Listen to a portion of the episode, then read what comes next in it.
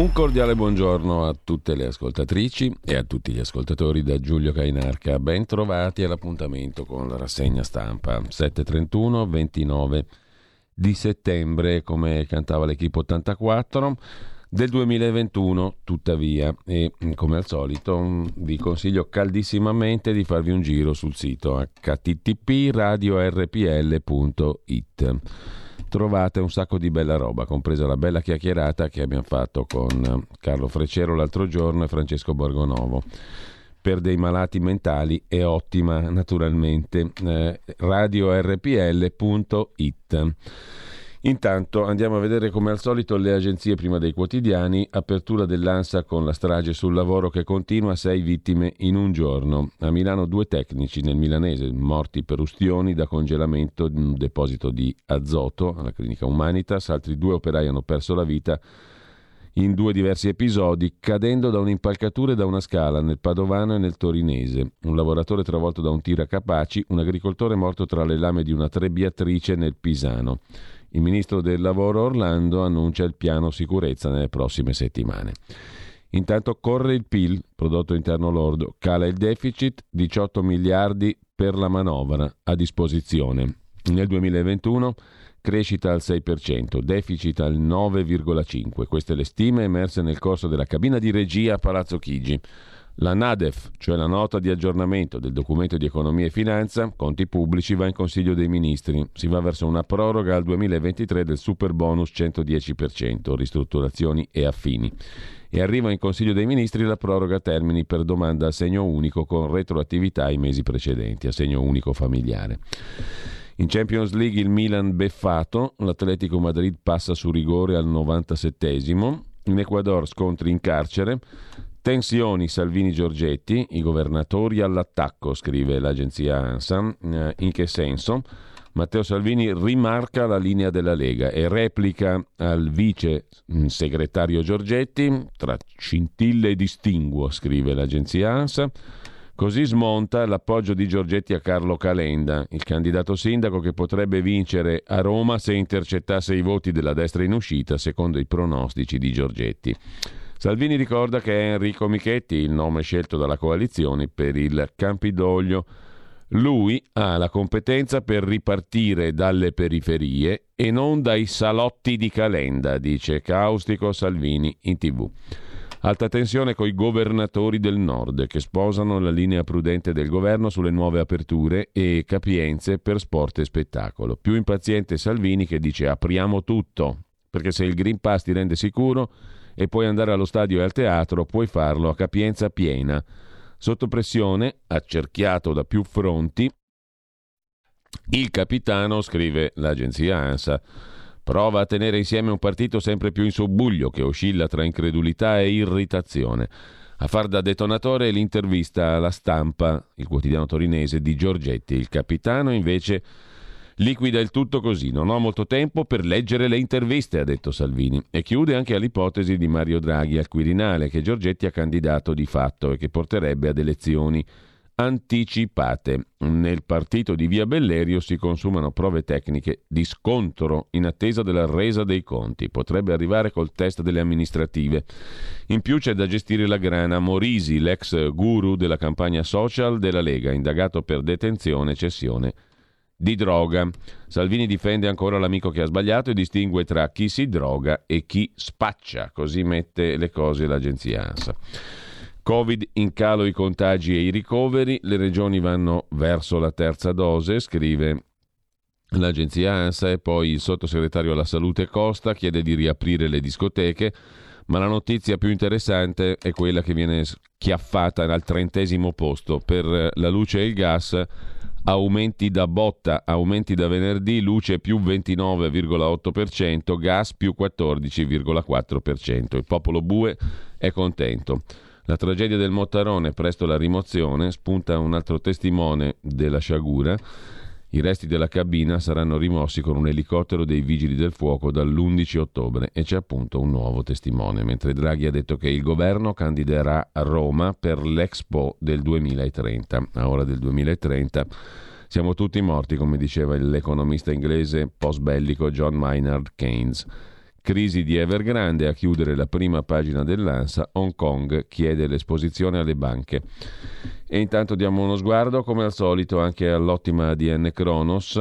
In primo piano Salvini, che va al contrattacco dopo l'indagine su Morisi prima del voto. Per il leader leghista il caso diventa un attacco gratuito alla Lega, ha detto Salvini a pochi giorni dalle elezioni.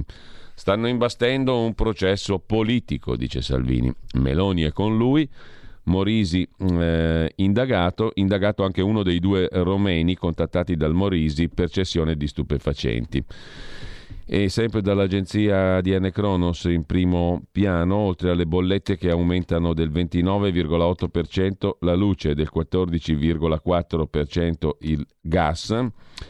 C'è in primo piano anche la questione della capienza di spettacoli e stadi. Di nuovo Salvini dice apriamo tutto, così l'agenzia ADN Kronos. Ma noi andiamo a vedere adesso i quotidiani di oggi, le prime pagine. Come al solito diamo uno sguardo in apertura al Corriere della Sera, mo di vetrina, ma poi vediamo rapidamente anche le altre prime pagine di oggi. Il Corriere della Sera apre titolo principale con la Lega, scontro ai vertici della Lega. Salvini accusa Giorgetti e difende Morisi per un'inchiesta a 5 giorni dal voto, sottolinea Salvini. Intanto c'è la procuratrice di Verona che conduce l'indagine sul Morisi. Dal mio ufficio, dice la procuratrice, non sono uscite notizie. Indagato uno dei ragazzi rumeni.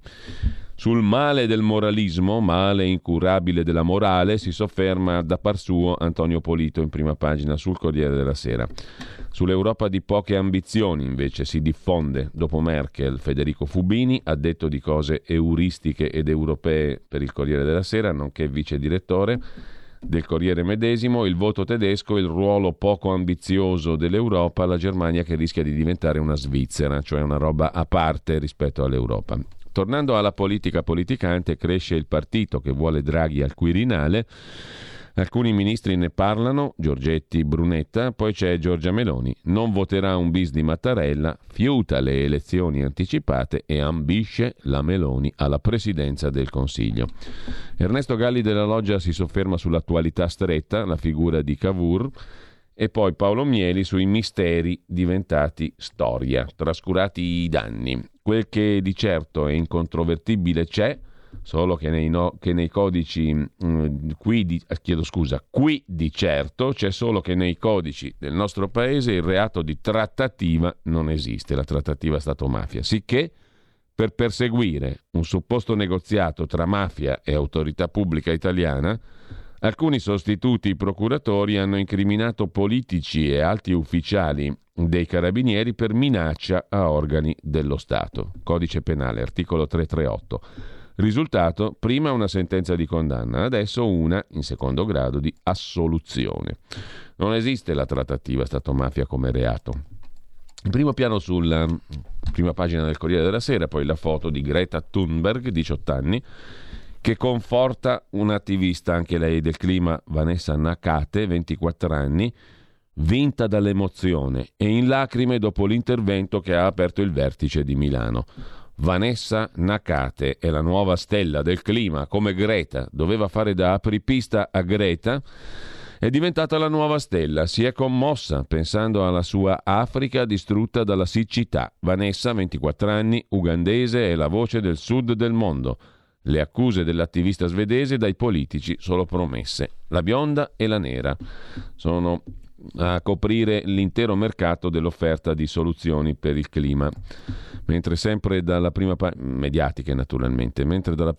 del Corriere della Sera, una robetta da nulla, scattano i rincari sulle bollette per luce e gas, più 30%, più 14%. Nel quarto trimestre, cioè il prossimo, la bolletta dell'elettricità di una famiglia tipo registrerà un rincaro del 29,8%, mentre per il metano si spenderà il 14,4% in più. Allegher, come cantava il poeta degli Otessa, nella Milano che fu. Mentre sempre dalla prima pagina, ma di Repubblica, l'ira di Salvini contro tutti, il caso Morisi, la sfida di Salvini a Giorgetti. Giustizia a orologeria a pochi giorni dal voto, dice il segretario della Lega. E al compagno di partito Giorgetti consiglia: lascia stare i salotti, caro Giancarlo, Parla Provenzano, per il Partito Democratico, parrebbe essere stato un ministro Provenzano, adesso lo verifichiamo subito, è il vice segretario del Partito Democratico, attualmente è stato ministro per il Mezzogiorno, in qualche governo, il Conte 2 probabilmente. Comunque Provenzano per il PD osserva, la Lega ha una doppia morale, perquisita la casa del festino di Morisi con cocaina nei libri, perché ci vuole sempre un po' di cultura. Matteo Salvini, all'attacco per la vicenda Morisi, parla di giustizia a orologeria, di schifezza mediatica, e sceglie di chiudere a Roma e Milano le campagne elettorali per i sindaci con Giorgia Meloni, quasi a sfidare la linea a filo Draghi di Giancarlo Giorgetti, interpreta sottilissimamente Repubblica. Peppe Provenzano, vice segretario del PD, accusa il Carroccio, la Lega ha una doppia morale e vuole logorare Draghi. Intanto dalle carte dell'inchiesta nuovi dettagli su quanto accaduto nella villa del Morisi a Belfiore. I 2 grammi di cocaina sono i resti di stupefacenti sparsi nelle stanze, c'era droga dappertutto, dopo il festino ospitato dall'ex guru della bestia, e tra i ragazzi romeni uno indagato è un escort, è stato beccato su un sito, è un prostituto, te capì? Ne resterà uno solo, scrive Stefano Cappellini, a proposito invece di Salvini e Giorgetti. Non c'entrano il Green Pass, Morisi e altre storie. La spaccatura nella Lega tra Salvini e Giorgetti viene da lontano, è insanabile, destinata a risolversi solo con la disfatta politica di uno dei 2 contendenti. La sfida è anomala, dissimulata, talvolta negata, ma non basata su una contesa per la leadership della Lega. Ne resterà uno solo. La Repubblica, poi cambiando argomento, il Cairo, studenti e amici salutano Zaki, uno studente egiziano che studiava a Bologna al carcere di Tora. Vi prometto che tornerò presto a Bologna, dice Patrick Zaki, dopo 1 anno e mezzo di prigione. Poveraccio, mentre niente aiuti europei a chi favorisce il traffico di esseri umani, molti arrivi irregolari nel Mediterraneo, in Libia in particolare. E sempre dal primo piano di Repubblica, oltre all'aumento delle bollette, l'accusa di Greta, tante parole ma per il clima non si fa nulla. Vediamo anche La Stampa di Torino, l'apertura del quotidiano diretto da Massimo Giannini, con un'intervista a Landini, il segretario della CGIL, sulla questione delle stragi dei morti sul lavoro, ieri 6. Punire le aziende, dice il segretario CGIL, sospendere subito chi non tutela i dipendenti. Il leader della CGIL chiede lo stop immediato alle aziende che non tutelano la sicurezza dei dipendenti. Martedì nero per il lavoro, 6 morti da Torino a Palermo, a Milano 2 operai uccisi dall'azoto alla Humanitas, appunto, di Milano. Lo sfogo di Salvini su Morisi, vogliono attaccare la Lega ed è gelo con Giorgetti, scrive La Stampa.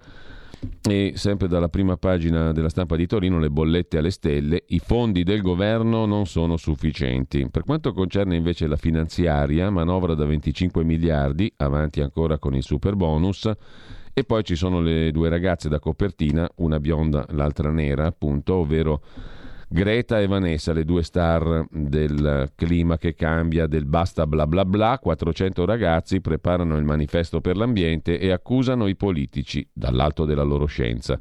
Mentre sempre dalla prima pagina della Stampa, caos Carroccio, effetto Draghi, è l'analisi del politologo, anzi dell'analista politico par excellence Marcello Sorgi. Si tratti o no di una frattura insanabile, ciò che è accaduto nella Lega aggiunge un forte elemento di instabilità al quadro politico, già segnato da forti tensioni per il voto del 3 e 4 ottobre. Ilaria Cucchi, arrabbiata con Morisi, il mio Stefano, suo fratello Stefano Cucchi e la bestia, a suo tempo avevo chiesto le scuse a Matteo Salvini per i suoi attacchi a me, alla mia famiglia e a Stefano.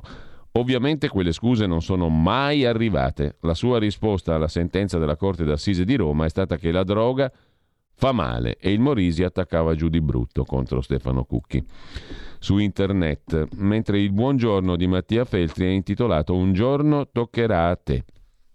Di che si parla?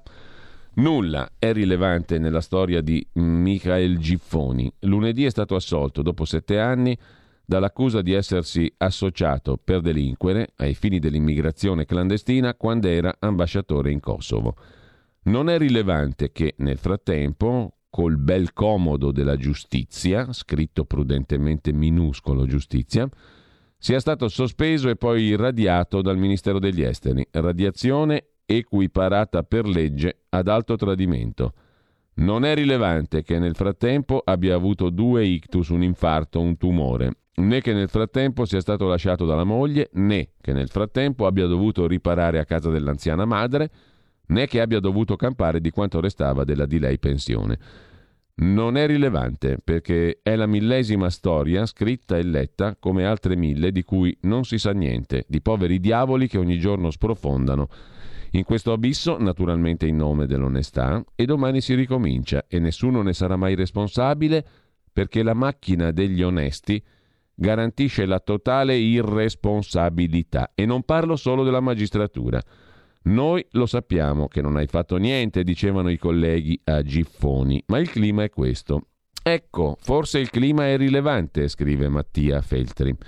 Un giornalista mi scrisse di avere avallato le ridicolaggini del depistaggio sulla morte di Borsellino perché quello era il clima. Un parlamentare mi disse di aver votato per l'autorizzazione all'arresto di un altro parlamentare perché quello era il clima. Un ex ministro, conclude Mattia Feltri, mi disse di non avere liberato i bambini in carcere con le madri perché quello era il clima. Ecco cosa è rilevante, il generale clima di viltà.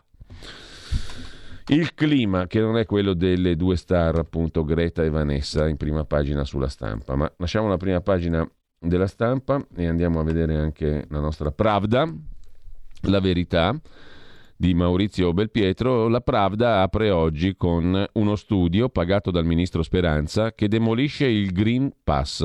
L'AIFA, l'Agenzia del Farmaco, si sveglia sia ai farmaci anti-Covid con mesi di ritardo.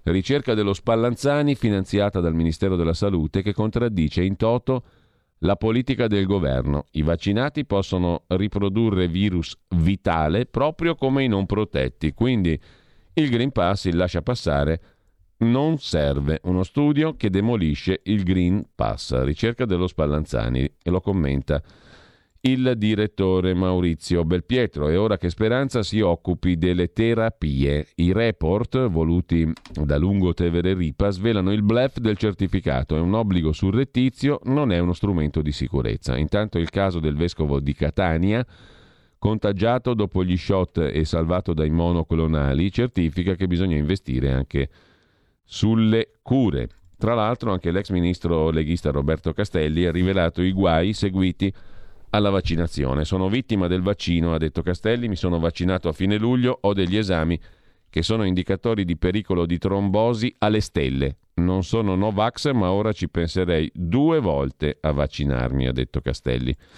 In primo piano poi il ministro Cingolani che si umilia in ginocchio davanti a Greta, lo commenta Francesco Bonazzi con foto in prima pagina sulla Stampa. Cingolani si spertica per Greta Thunberg mentre lei prende a schiaffi i politici. Ieri l'attivista è arrivata a Milano, il ministro per la transizione ecologica è corso a fare gli onori di casa e si è promosso da solo, ma lei sul palco ha sparato a zero. Niente piano B, dai leader solo bla bla bla.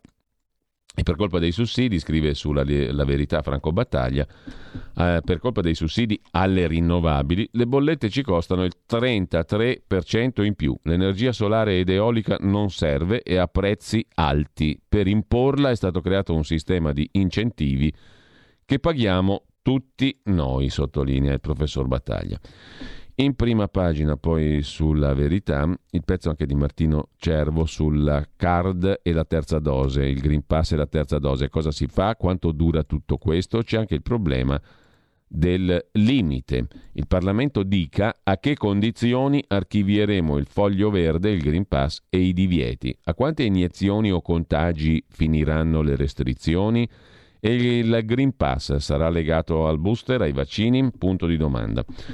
A centro pagina invece abbiamo l'altra questione di cui si occupa diffusamente oggi Panorama, affari degli amici di Giuseppe Conte, ci sono nuovi indagati, accelera l'inchiesta sui business di Didonna e compagnia. Didonna, socio amico di Conte e allievo come lui del professor Guido Alpa e del suo celeberrimo studio di avvocato, Oltre al traffico di influenze spunta la corruzione. Dopo lo scoop di Panorama, oggi c'è tutto un servizio di copertina su questo, sulle indagini che riguardano gli affari del cerchio magico di Giuseppe Conte, in procura acque agitate, anche perché il fascicolo principale, quello sull'avvocato Luca Di Donna, sarebbe in una fase cruciale con in vista rapidi sviluppi, scrive La Verità in prima pagina. Il pezzo sull'accelerazione dell'inchiesta sui Conte Boys, sui personaggi che ruotano intorno a Conte, nuovi indagati, spunta anche l'ipotesi di reato di corruzione, oltre al traffico illecito di influenze. Sui conti dell'amico di Giuseppe Conte, l'avvocato Di Donna, ricchi bonifici dall'estero che hanno fatto intervenire anche l'antiriciclaggio. E invece per il caso Saipem, Eni, schiaffo ai pubblici ministeri, tutti assolti. I 4 manager dell'Eni, Saipem, erano alla sbarra per false comunicazioni al mercato e aggiotaggio. Il flop per l'ufficio giudiziario di Milano dopo il filone sulle presunte tangenti in Algeria. Daniele Capezzone si occupa del terremoto nella Lega, su Morisi la finta morale della sinistra, cancellate in un colpo le battaglie antiproibizionistiche e quelle a favore della legge Zan, pur di colpire Salvini e il suo guru. Sui media oscurati i grandi scandali giudiziari come Consip e Ilva e l'inchiesta sulle superconsulenze agli amici di Giuseppe Conte. Corriere e Fatto Quotidiano insistono sul ritrovamento di 2 grammi di cocaina, chiaramente per uso personale, scrive Capezzone, per cercare testimonianze scottanti, intervistate addirittura le vicine di casa, ma non è emerso assolutamente nulla. C'è il mistero dell'invitato al festino di Ferragosto in casa di Morisi, un uomo è stato identificato ma non segnalato alla procura. Il capo dei magistrati di Verona dice non sono stati riscontrati altri episodi di spaccio. Chi è il quarto uomo? Sempre poi dalla prima pagina della nostra Pravda, la pronuncia del TAR, del Tribunale Amministrativo Regionale, altra beffa per un martire di Nassiria, volontario, quindi niente soldi. A pagina 16 viene raccontata la storia, sfregio dell'INPS ai familiari di un caduto a Nassiria, niente soldi perché era un volontario. Lo Stato non concede la liquidazione ai parenti di Matteo Vanzan, soldato morto a 22 anni a Nassiria nel 2004. Per il suo inquadramento gli viene negato il trattamento di fine servizio, anche se fu un eroe. Il ragazzo fu colpito mentre difendeva la base Libeccio dall'assalto di un gruppo terroristico. La Corte dei Conti ha dato ragione alla famiglia, ma nulla si sblocca. Ci si è rivolti al TAR, che però ha opposto ostacoli di giurisdizione. Era volontario, niente risarcimento. Sempre poi dalla Verità c'è da segnalare il pezzo di Giorgio Gandola sulla ginecologa sparita, caro primario grazie, un documento esclusivo fa luce sul caso di Sara Pedri, un caso di cronaca molto battuto dai giornali, le mail della Pedri al primario che riscrive il mistero di Trento, grazie per le sue attenzioni. Per il caso della giovane ginecologa scomparsa si punta il dito contro il superiore Orco, eppure era lei in un messaggio mai divulgato a dirgli «Le sarò sempre riconoscente». Non ci sono tracce della ragazza da quando ha abbandonato la sua auto con la portiera lasciata aperta. Così sulla Verità. Dalla Verità passiamo al Fatto Quotidiano di Marco Travaglio. Apertura del Fatto dedicata al bavaglio Cartabia, la presunzione di innocenza al rush finale. Vogliono delinquere e vietarci di scriverlo. I giornalisti danno buca, Ordine dei giornalisti e Federazione Nazionale della Stampa Italiana disertano la Camera dei Deputati. Il decreto che oscura le notizie su indagini e processi avanza. È un argomento che il Fatto mette in primo piano, a differenza degli altri quotidiani, sotto il titolo di Legge Bavaglio. Partono le audizioni. L'Associazione Nazionale Magistrati denuncia, l'informazione è a rischio. Per il concetto della presunzione di innocenza, discussione in Commissione Giustizia sullo schema di decreto legislativo che regolerà pubblici ministeri e conferenze stampa. Sono iniziate le audizioni in Commissione Giustizia alla Camera sullo schema di decreto che vorrebbe recepire alcune disposizioni di una direttiva europea, la 343 del 2016, sul rafforzamento di alcuni aspetti della presunzione di innocenza.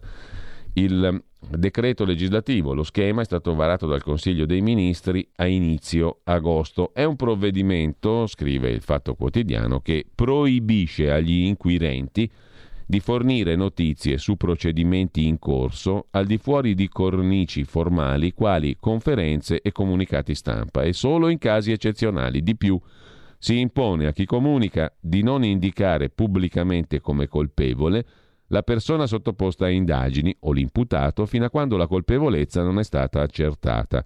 Una norma assai vaga, la cui violazione può essere impugnata in giudizio, portando a pubbliche rettifiche o richieste di risarcimento danni. Messa così, sembrerebbe una cosa invece di assoluto buonsenso e totalmente condivisibile. Magistrati contro, invece, la presunzione di innocenza, in discussione in Commissione Giustizia alla Camera. Ieri le audizioni dei vertici dell'Associazione Nazionale Magistrati, che sono stati molto critici e preoccupati non solo per l'ingessatura dei procuratori e la burocratizzazione dei giudici, ma anche per il bavaglio alla stampa che ne deriverebbe da questa legge. Magistrati preoccupati per la libertà di stampa, questa è buona, sembrano non comprendere i rischi, l'ordine dei giornalisti e la Federazione Nazionale della Stampa, che non hanno tempo. Al centro dei lavori della Commissione uno schema appunto di decreto legislativo del governo sulla presunzione di innocenza, deciso dalla Camera dei Deputati.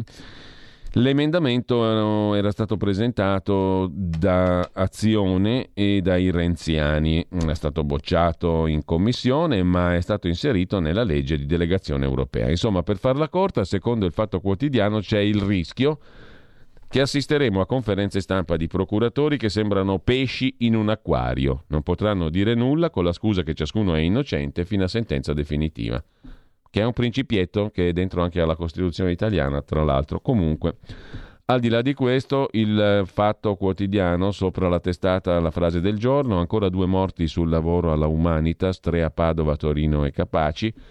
Meno male che governo e sindacati hanno appena siglato l'accordo. Certo, se bastasse un accordo governo-sindacati per evitare i morti sul lavoro, saremmo tutti molto più contenti. La stangata sulle bollette è arrivata, i 3 miliardi di Draghi non bastano, luce più 30%, gas più 14,4% a partire dal prossimo trimestre, quello di fine anno, mentre c'è il caso Morisi, il mistero del quarto uomo, Salvini contro Giorgetti, la base in rivolta. E in primo piano ancora Roma, le elezioni comunali, Raggi, gli assessori, l'Expo, i 5 Stelle, il calo di Michetti, le carte per la rimonta di Virginia Raggi, secondo il Fatto Quotidiano. Poi c'è una vicenda che riguarda l'ex ministra del governo Monti alla giustizia, avvocato celeberrima Paola Severino. A Perugia le accuse dell'avvocato Amara, Severino indagata, ma i pubblici ministeri chiedono l'archiviazione per la celeberrima avvocata, le accuse di manovre contro un pubblico ministero. Nel dicembre del 19 l'avvocato Piero Amara racconta l'esistenza di una presunta loggia massonica a Ungheria. Il fascicolo viene trasmesso a Perugia, dove gli unici iscritti sono, oltre ad Amara, 2 persone a lui legate, Ferraro e Calafiore. Cosa c'entra la Severino? Nel fascicolo trasferito al Tribunale dei Ministri, una smentita alle tesi di Amara. 0 indizi che Severino e anche Vietti, altro politico dell'UDC, appartengano alla loggia Ungheria. Era l'avvocato Severino una delle indiziate di appartenere a questa loggia. Vediamo anche l'articolo di commento Abracartabia, firmato da Marco Travaglio. In attesa del prossimo film di Woody Allen, chi vuol farsi qualche risata può vedersi le audizioni alla Camera sul decreto legislativo Cartabia per rafforzare la presunzione di innocenza, cioè per abolire la cronaca giudiziaria. Ormai, scrive il direttore del Fatto Quotidiano, fra depenalizzazioni, prescrizioni, improcedibilità, cambi di giurisprudenza alla carte, minacce ai giudici, altre porcherie, il rischio che un potente sia condannato è inferiore a quello che Italia Viva superi il 3%. Ciò che spaventa lor signori non è finire in galera, ma sui giornali, cioè che si sappia quel che fanno. PM e forze dell'ordine potranno parlare delle loro inchieste solo quando è strettamente necessario per la prosecuzione delle indagini o ricorrono rilevanti ragioni di interesse pubblico. Cioè, traduce Travaglio, meglio per loro se si stanno zitti, così i media non scrivono più nulla e la gente non sa una mazza. Ogni tanto, abracadabra, sparirà qualcuno da casa, parenti e amici penseranno al peggio. Chiameranno chi l'ha visto, i giornali segnaleranno il curioso fenomeno dei desaparecidos come in Argentina anni 70. Anni dopo si scoprirà che era stato arrestato, ma non era strettamente necessario dirlo.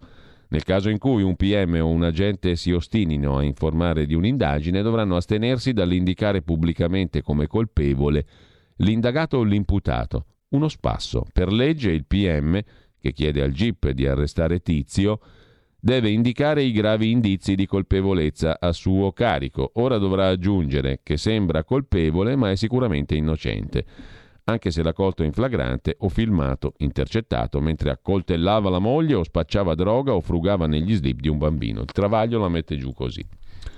Ma pare un po' esagerata la cosa, mentre lasciamo il Fatto Quotidiano. E cosa andiamo a spupazzarci adesso? Libero, perché sennò poi ci dimentichiamo. Libero apre la sua prima pagina con la rapina in bolletta, luce più 29,8% dal prossimo bel trimestre, gas più 14,4%, venerdì aumentano le tariffe, scrive Sandro Iacometti, al quale va riconosciuto il fatto di aver parlato di questa questione da tempo. Ogni famiglia spenderà in tutto quasi 2.000 euro, Draghi ci ha messo solo una pezza e vola pure la benzina, scrive Sandro Iacometti. Arriva la rapina in bolletta, altro che prezzi calmierati. Nonostante gli interventi insufficienti del governo, da venerdì l'elettricità costerà il 29,8% in più e il gas più 14,4%. Di spalla invece tutti contro Salvini è il pezzo di Pietro Senaldi, ma l'inchiesta su Morisi zoppica. Matteo Salvini alla prova del fango. La bestia leghista è morta, è l'ora di altre bestie che si avventano sulla carogna, tutti contro Salvini. Il capitano non ci sta, parla di schifezza mediatica. I fatti, scrive Senaldi, il guru dei social leghisti Morisi indagato per cessione di droga. L'accusa è incompatibile con la gestione della macchina mediatica del partito e il re della comunicazione si dimette.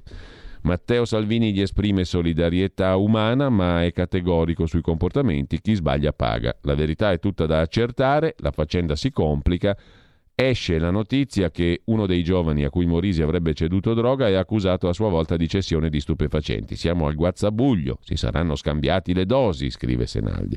La sinistra fiuta sangue, parte il massacro. Per il leader leghista la prova del fango e del fuoco amico. Gli avversari del segretario del Carroccio ora gli rinfacciano di tutto e provano a strumentalizzare le parole di Giorgetti, ma un successore di Salvini non c'è. Mentre Salvini ha ricordato i soldi russi, gli affari di Siri, tante accuse, zero fatti. Sono il primo a dire a Luca che diamine hai fatto?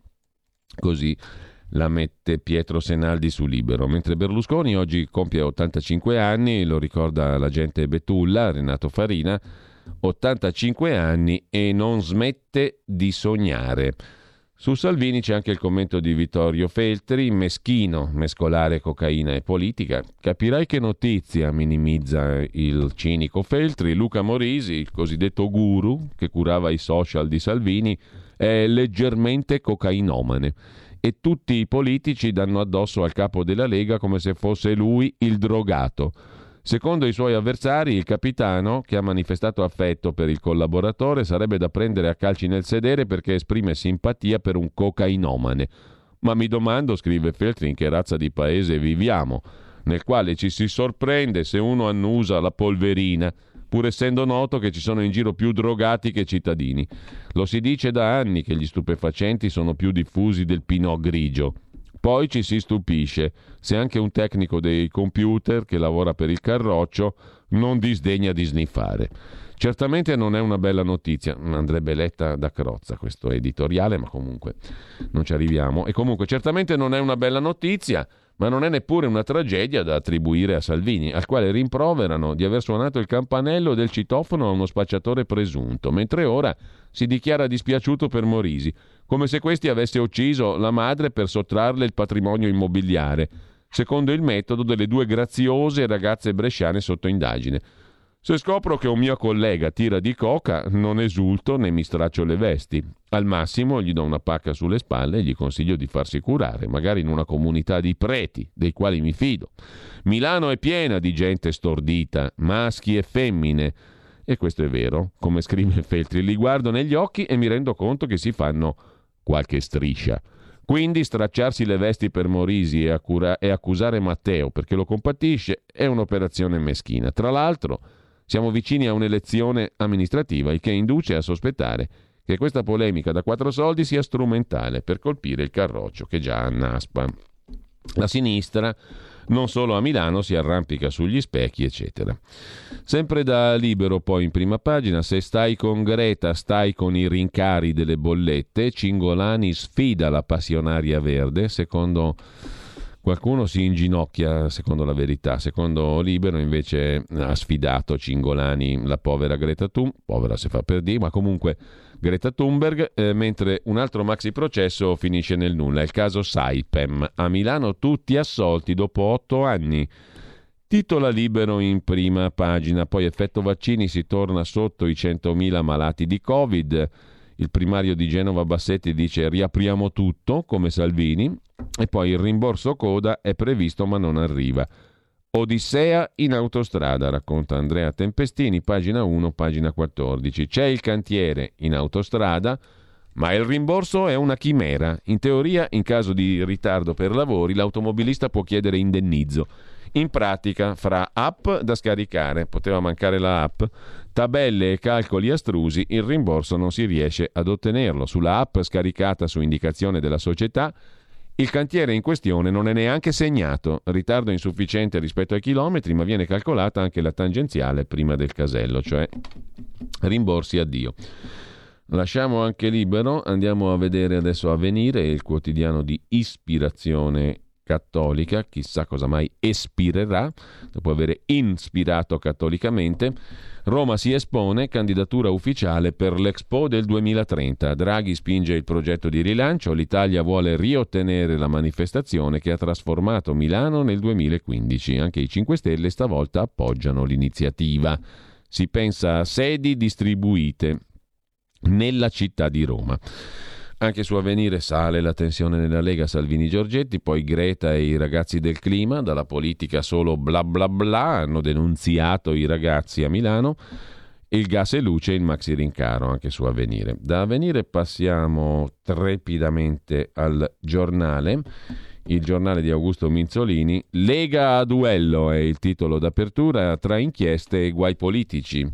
Il pezzo è di Adalberto Signore, l'analista politico che sempre ha descritto la Lega come la descrive oggi. Salvini accerchiato, attacca Giorgetti e difende Morisi, i governisti del Carroccio spingono Draghi al Quirinale, mentre Giorgetti chiama a raccolta i Draghi Boys e lancia il carotaggio su un eventuale approdo al colle di Mario Draghi. Matteo Salvini accelera in modo scomposto, arrivando a dire con sicumera ingiustificata che Giorgetti ha smentito quanto detto 2 giorni fa, quando di fatto ha messo nero su bianco l'esistenza di 2 leghe, lontane tra loro anni luce. Quella a trazione nazionale di Salvini, quella tutta nordista e governativa dei governatori, Zaia, Fedriga, eccetera, eccetera. Poi c'è il giallo della droga liquida, la droga dello stupro. Non era sua, non era di Morisi, dicono i legali del Morisi medesimo. Greta ritorna ma non ci crede più e incorona la sua erede africana. E poi Berlusconi, che oggi compie 85 anni, scrive: Paolo Guzzanti è diventato l'antidoto ai populismi creati dal giustizialismo. Altro che stop ai rincari, protesta anche il Giornale, bollette su fino al 30%. E poi c'è la questione del catasto, riforma fiscale, catasto. Qualcuno teme anche la stangata sugli immobili, sulle case. Il bonus casa intanto è stato prorogato, ma la riforma del catasto pare che slitti, forse slitta, forse non si mette mano al catasto. Intanto Barilla si allea con Algida e il big del gelato ora sfida anche Ferrero, nuovo capitolo della guerra del gusto, scrive il Giornale, l'alleanza Barilla-Algida. E infine, dallo spettacolo allo sport, il pressing del centrodestra per le riaperture totali. Vediamo anche Il Foglio di Giuliano Ferrara e di Claudio Cerasa. Sotto la testata c'è l'articolo del direttore Cerasa, più certezze, meno molestie, la disintossicazione social serve alla politica per intercettare il nuovo spirito del tempo. Bestie, no, grazie, scrive Cerasa. Ci siamo rotte le scatole delle bestie, delle morisate. Mentre Giuliano Ferrara si occupa della decadenza di un bullo, il quale bullo è poi Salvini, che si è illuso di poter conciliare trucismo e draghismo senza un riesame della propria immagine e della propria politica. È questo che fa la differenza fra un buon politico e uno cattivo, scrive Giuliano Ferrara. Non si pente, tipico atteggiamento di chi affronta con incoscienza una decadenza strategica, peggio di qualsiasi parabola declinante. Salvini non si pente di avere aizzato la bestia contro gli avversari. Non si pente dei rapporti spuri con Putin o delle scemenze dette sull'ordine in Corea del Nord. Non si pente dei rosari portachiave del senatore Pillon, un leghista che levati. Non si pente delle felpe law and order che hanno fatto ridere mezza Italia. Non si pente delle conseguenze dell'odio che, come insegna la sparatoria sui neger a Macerata, possono essere peggiori delle conseguenze dell'amore. Non si pente del papete, non si pente della citofonata. Insomma, sei così coglione, Salvini, che te frega, Ferrara. Lascialo perdere, no? Invece di farci su editoriali. Comunque, c'è il toto Quirinale che irrita Draghi, deciderà il Parlamento. In Germania conservatori e verdi hanno voglia di resa dei conti, rispettivamente con Laschet e Baerbock, i due candidati perdenti rispettivamente della CDU-CSU e dei verdi, giusto appunto. E poi ancora in prima pagina sul Foglio di oggi un altro pezzo sul caso Morisi e non solo, la corrente Mykonos, cioè gli omosessuali leghisti, la tomba del celodurismo bossiano, capirai che fantasia. La corrente Mykonos è una di quelle definizioni perfide e geniali che sono già lì pronte a rimanere nella storia, come la corrente thailandese del PD, scrive il Foglio in prima pagina. Quella Mykonos, però, cioè la componente gay in seno alla maschissima Lega, deriva dalla famosa battuta di Salvini, il quale disse: mi è dispiaciuto solo che non l'abbiano fatto a Rapallo tenendo i soldi in Italia, quando Alessandro Zan nel suo libro raccontò di aver visto dei leghisti baciarsi tra loro a Mykonos, cioè tra maschi leghisti, in un certo senso il trionfo del sovranismo, scrive il Foglio. Altro pezzo, andavamo al Viminale, Salvini, Morisi, Paganella e gli altri, una scalata finita male dal papete alla cascina Belfiore di Verona. Era uno e Trino, ministro, vice premier, grande capo, adesso è solo. Isolato in Italia, come scrive Le Monde. Si sparava le dirette social dal tetto del Viminale, ora è costretto ad andare in TV, a essere tollerante più che garantista nei confronti dell'amico fragile. Girava l'Italia, faceva scorpacciate di immigrati, fermava barconi, acchittava comizi ovunque, acchittava. Lo contestavano i centri sociali e i balconi, mica Giancarlo Giorgetti, era un brand. Lo consigliava Luca Morisi, lo gestiva Andrea Paganella, la bestia, uno staff da Shah di Persia, le feste nell'appartamento del ministero, odore di zolfo, curve nella memoria, la sera andavamo al Viminale, che fu la via Veneto del salvinismo. Quasi poesia qua in prima pagina sul Foglio. Infine l'Andreas Version di Andrea Marcenaro, seconda e ultima puntata della fase risorgimentale, Giorgetti versus Salvini. Forza Giorgetti, se passa monumento in bronzo a Piazzale Cordusio, corna sul cranio, ma sederino al vento, la piccola vendetta lombarda. Con ciò lasciamo la prima pagina del Foglio, diamo uno sguardo anche al Giorno. Giorno Nazione, Resto del Carlino, ovvero il quotidiano nazionale. Il governo non evita il salasso delle bollette, titolo principale, e poi in 7 mesi quasi 700 morti sul lavoro, ieri 6 vittime, flop dei controlli. Dal Giorno passiamo al Mattino di Napoli. Tra le notizie di prima pagina del quotidiano napoletano, scuola media, chi studia al sud resta indietro, programmi non aggiornati, professori precari, preparazione di 27 punti in meno rispetto al nord. E con questo lasciamo anche la prima pagina del quotidiano napoletano, che poi si occupa delle elezioni a Benevento. Il vice di De Luca da Mastella, comizio insieme, snobbato il Partito Democratico per l'ennesima volta da parte di De Luca. Vediamo anche il Messaggero di Roma, poi il Tempo e il quotidiano. Il Messaggero intanto mette in prima pagina Roma che guarda all'Expo 2030, un affare da 45 miliardi, lo ha annunciato peraltramente Draghi, candidiamo Roma all'Expo 2030, un'occasione unica, dice anche la sindaca uscente Raggi. E poi all'Aquila, inaugurato il memoriale del terremoto, il premier ha detto che bisogna accelerare la ricostruzione, 2009 il terremoto, i fondi del recovery andranno anche alle aree del sisma, del terremoto del lontano 2009, scrive il Messaggero. Il PNRR, i fondi appunto europei, serviranno anche per quello. Vediamo anche il Tempo di Roma. Il quotidiano diretto da Franco Becchi s'apre con Alitalia. Alitalia è già a terra. Malattie, assenze, congedi. I piloti che non vengono riassunti dalla nuova compagnia ITA non salgono più sugli aerei, paralizzandoli, ci licenziano e allora gli aerei non partono. Sempre più piloti si mettono in malattia nella lunga agonia di Alitalia. Pure hostess e steward, che sanno di non essere assunti da ITA, stanno presentando certificati di malattia e i passeggeri rischiano di restare a terra. Mentre sempre dal Tempo di Roma, ultimo pasticcio del Comitato Tecnico Scientifico sul vaccino italiano, reitera una beffa per i volontari che hanno provato questo vaccino.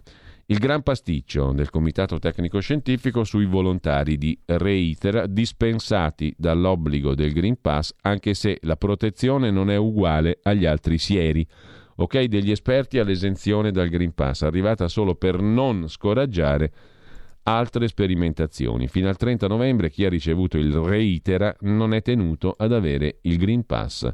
Chi ha fatto una dose con un quantitativo doppio dovrà fare un richiamo. E anche Crozza demolisce il Green Pass, così scrive il Tempo di Roma. Andiamo a vedere molto rapidamente anche le altre prime pagine mancanti, intanto quella del Riformista, l'apertura sulle accuse all'ex ministro Conso, sono solo fango, la trattativa non ci fu, e poi la strage sui morti sul lavoro che non indigna più nessuno. Il caso Consip commentato dal direttore Sansonetti, il processo è alla parte lesa, sparisce la turbativa d'asta, resta l'accanimento, così sul Riformista. Il Domani di Carlo De Benedetti apre con la già vista foto del ministro Cingolani davanti a Greta, secondo La Verità si inginocchia, non è vero, è lì seduto di fianco a lei, ma comunque Greta e i giovani per il clima rovinano la festa al governo. All'evento che lancia il mese di negoziati sul clima, la giovane attivista svedese accusa l'ONU e i ministri di avere scelto solo chi rispondeva a una certa visione. E infine il Manifesto, il quotidiano comunista, che apre la prima pagina con il turno di morte, soffocati dall'azoto liquido, precipitati da un'impalcatura o schiacciati da un tir.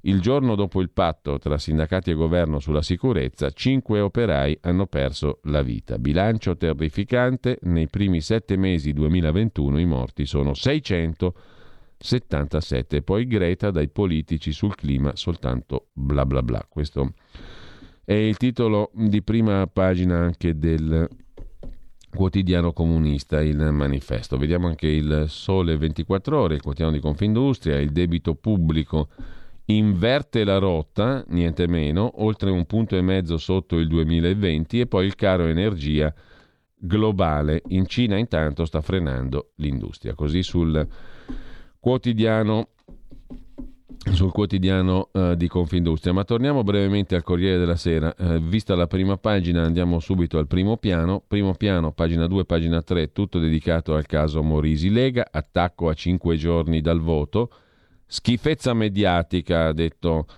Matteo Salvini, che non ci sta, e critica il ministro Giorgetti su Calenda. Non si riparte con i salotti, ha detto Matteo Salvini.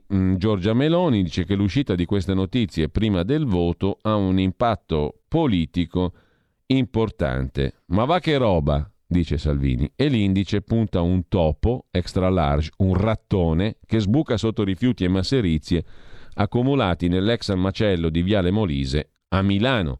Se c'è una cosa che mi fa schifo sono i topi, dice Salvini, ma ben altra è la schifezza che lo turba il giorno dopo l'esplosione del caso Morisi. Sono dispiaciuto della schifezza mediatica, ha detto Salvini, che condanna le persone prima dei tribunali. Sono vicende personali e non politiche, dice il segretario leghista. In tarda mattinata col candidato sindaco di Milano Luca Bernardo, Salvini si inoltra nel degrado degli edifici abbandonati dell'ex macello di Viale Molise a Milano.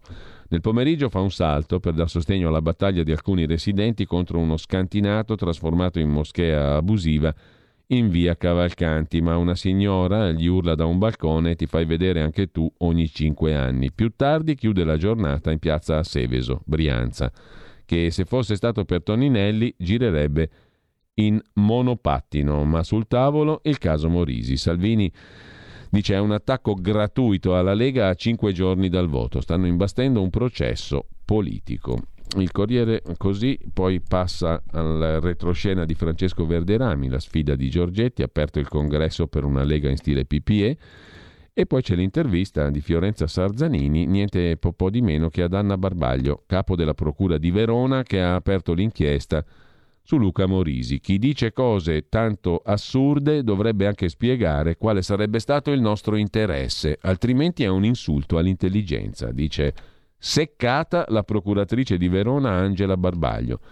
È lei, col PM Aresu, a gestire il fascicolo per cessione di droga dove è indagato Morisi, che ha lasciato l'incarico presso la Lega dopo una perquisizione dei carabinieri a Belfiore, nel suo paese di residenza, lì dove c'ha la casa, insomma. Ieri l'attacco di Salvini sulla campagna mediatica e giudiziaria a 5 giorni dal voto. Salvini parla di attacco alla Lega.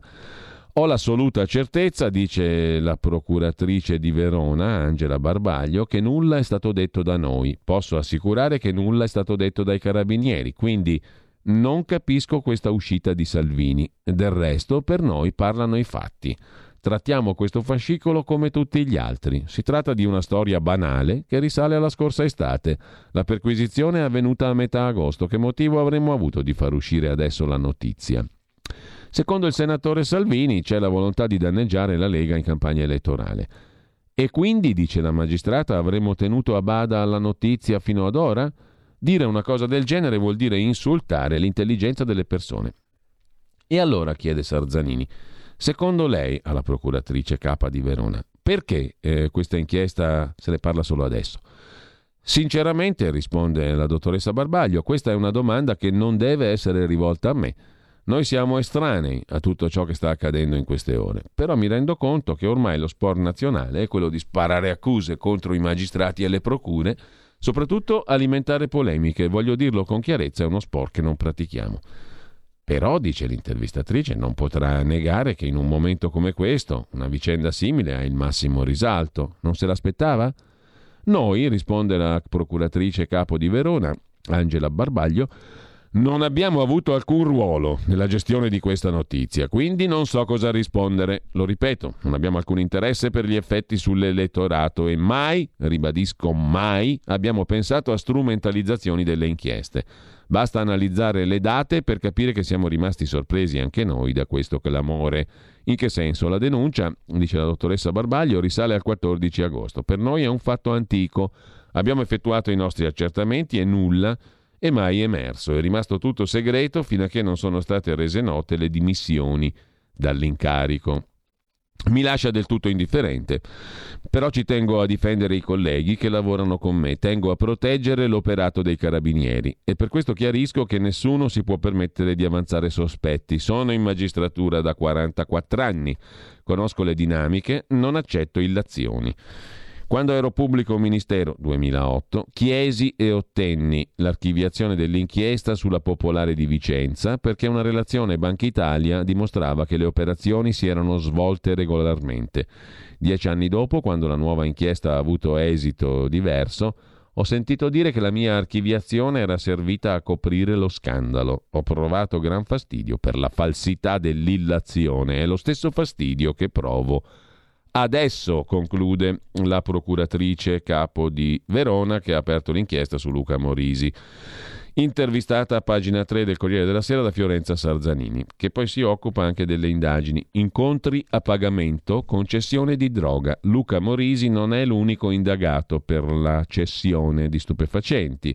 Stessa accusa è stata contestata a uno dei due rumeni che la sera del 14 agosto furono ospitati nell'appartamento di Palazzo Moneta a Belfiore, nella casa di Morisi. La conferma arriva dall'avvocata d'ufficio Veronica Dal Bosco, del rumeno, che ha ricevuto la notifica della nomina a Ferragosto. Era soltanto indagato, non c'erano urgenze, ha detto l'avvocata. Fermati dai carabinieri, sono proprio i due rumeni a rivelare che il flacone, che uno dei due nasconde nello zaino, contiene GHB, la droga dello stupro. Secondo la loro versione, l'ha data loro gratis Luca Morisi, che per questo è indagato. Ma i due non dicono solo questo, spiegano di aver avuto contatti con Morisi attraverso un sito di incontri omosessuali, Grindr, e di aver partecipato alla serata assieme a un'altra persona, un italiano sui 50 anni.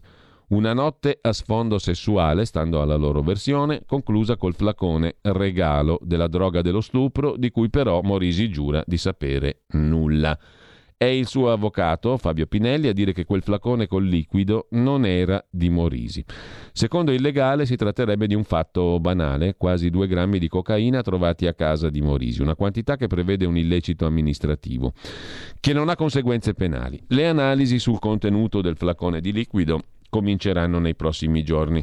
Per avere l'esito ci vorranno settimane, ma in questa storia dai contorni indefiniti non è solo il tipo di droga il punto da chiarire. I due rumeni hanno parlato di un quarto uomo. La difesa di Morisi nega ci fossero altre persone, ma perché i due giovani avrebbero dovuto mentire? Altra questione, i carabinieri che hanno fermato i due rumeni, dai quali è arrivato all'inventore della bestia social della Lega, li hanno controllati per caso oppure li stavano seguendo da tempo? Sono 2 persone che risultano, senza fissa dimora, incappati in un controllo di routine. Nessuna attività pregressa sul loro conto, giura un investigatore, che aggiunge: in questa storia sul fronte penale al momento c'è la loro parola contro quella di Morisi.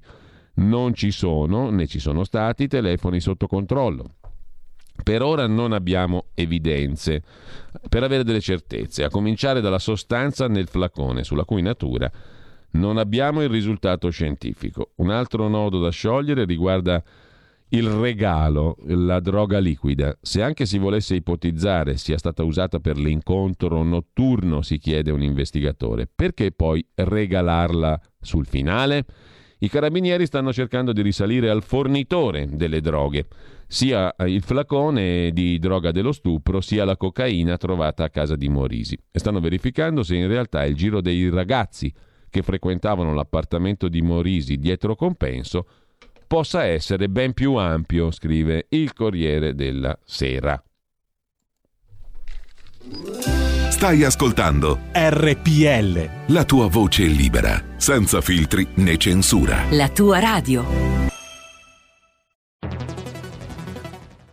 Il futuro appartiene a chi fa squadra. Le radio italiane si uniscono per giocare la partita da protagoniste. Nasce l'app Radio Player Italia. 140 stazioni in una sola rete.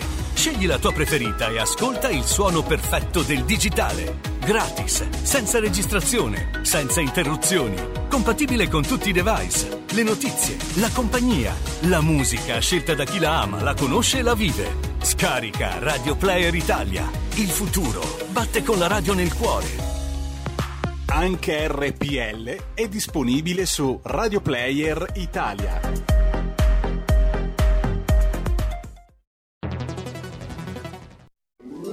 Stai ascoltando RPL, la tua voce è libera, senza filtri né censura. La tua radio.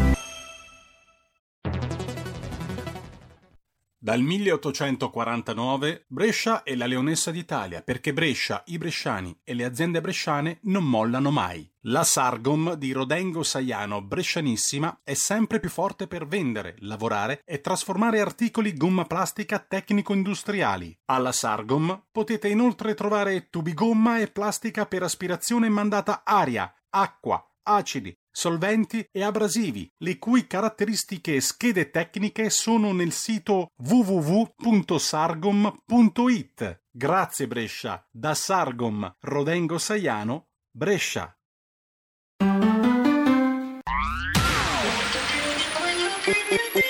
Un suono così non l'hai mai sentito, baby. Da Plus, molto più di quello che credevi. Programmi, musica, multimedialità. Da Plus, suono nuovo di alta qualità. Digital Radio, il suono perfetto. Dub Plus. Anche RPL, la tua radio, è in Digital Radio. Porta con te ovunque RPL, la tua radio. Scarica l'applicazione per smartphone o tablet dal tuo store o dal sito radiorpl.it. Cosa aspetti?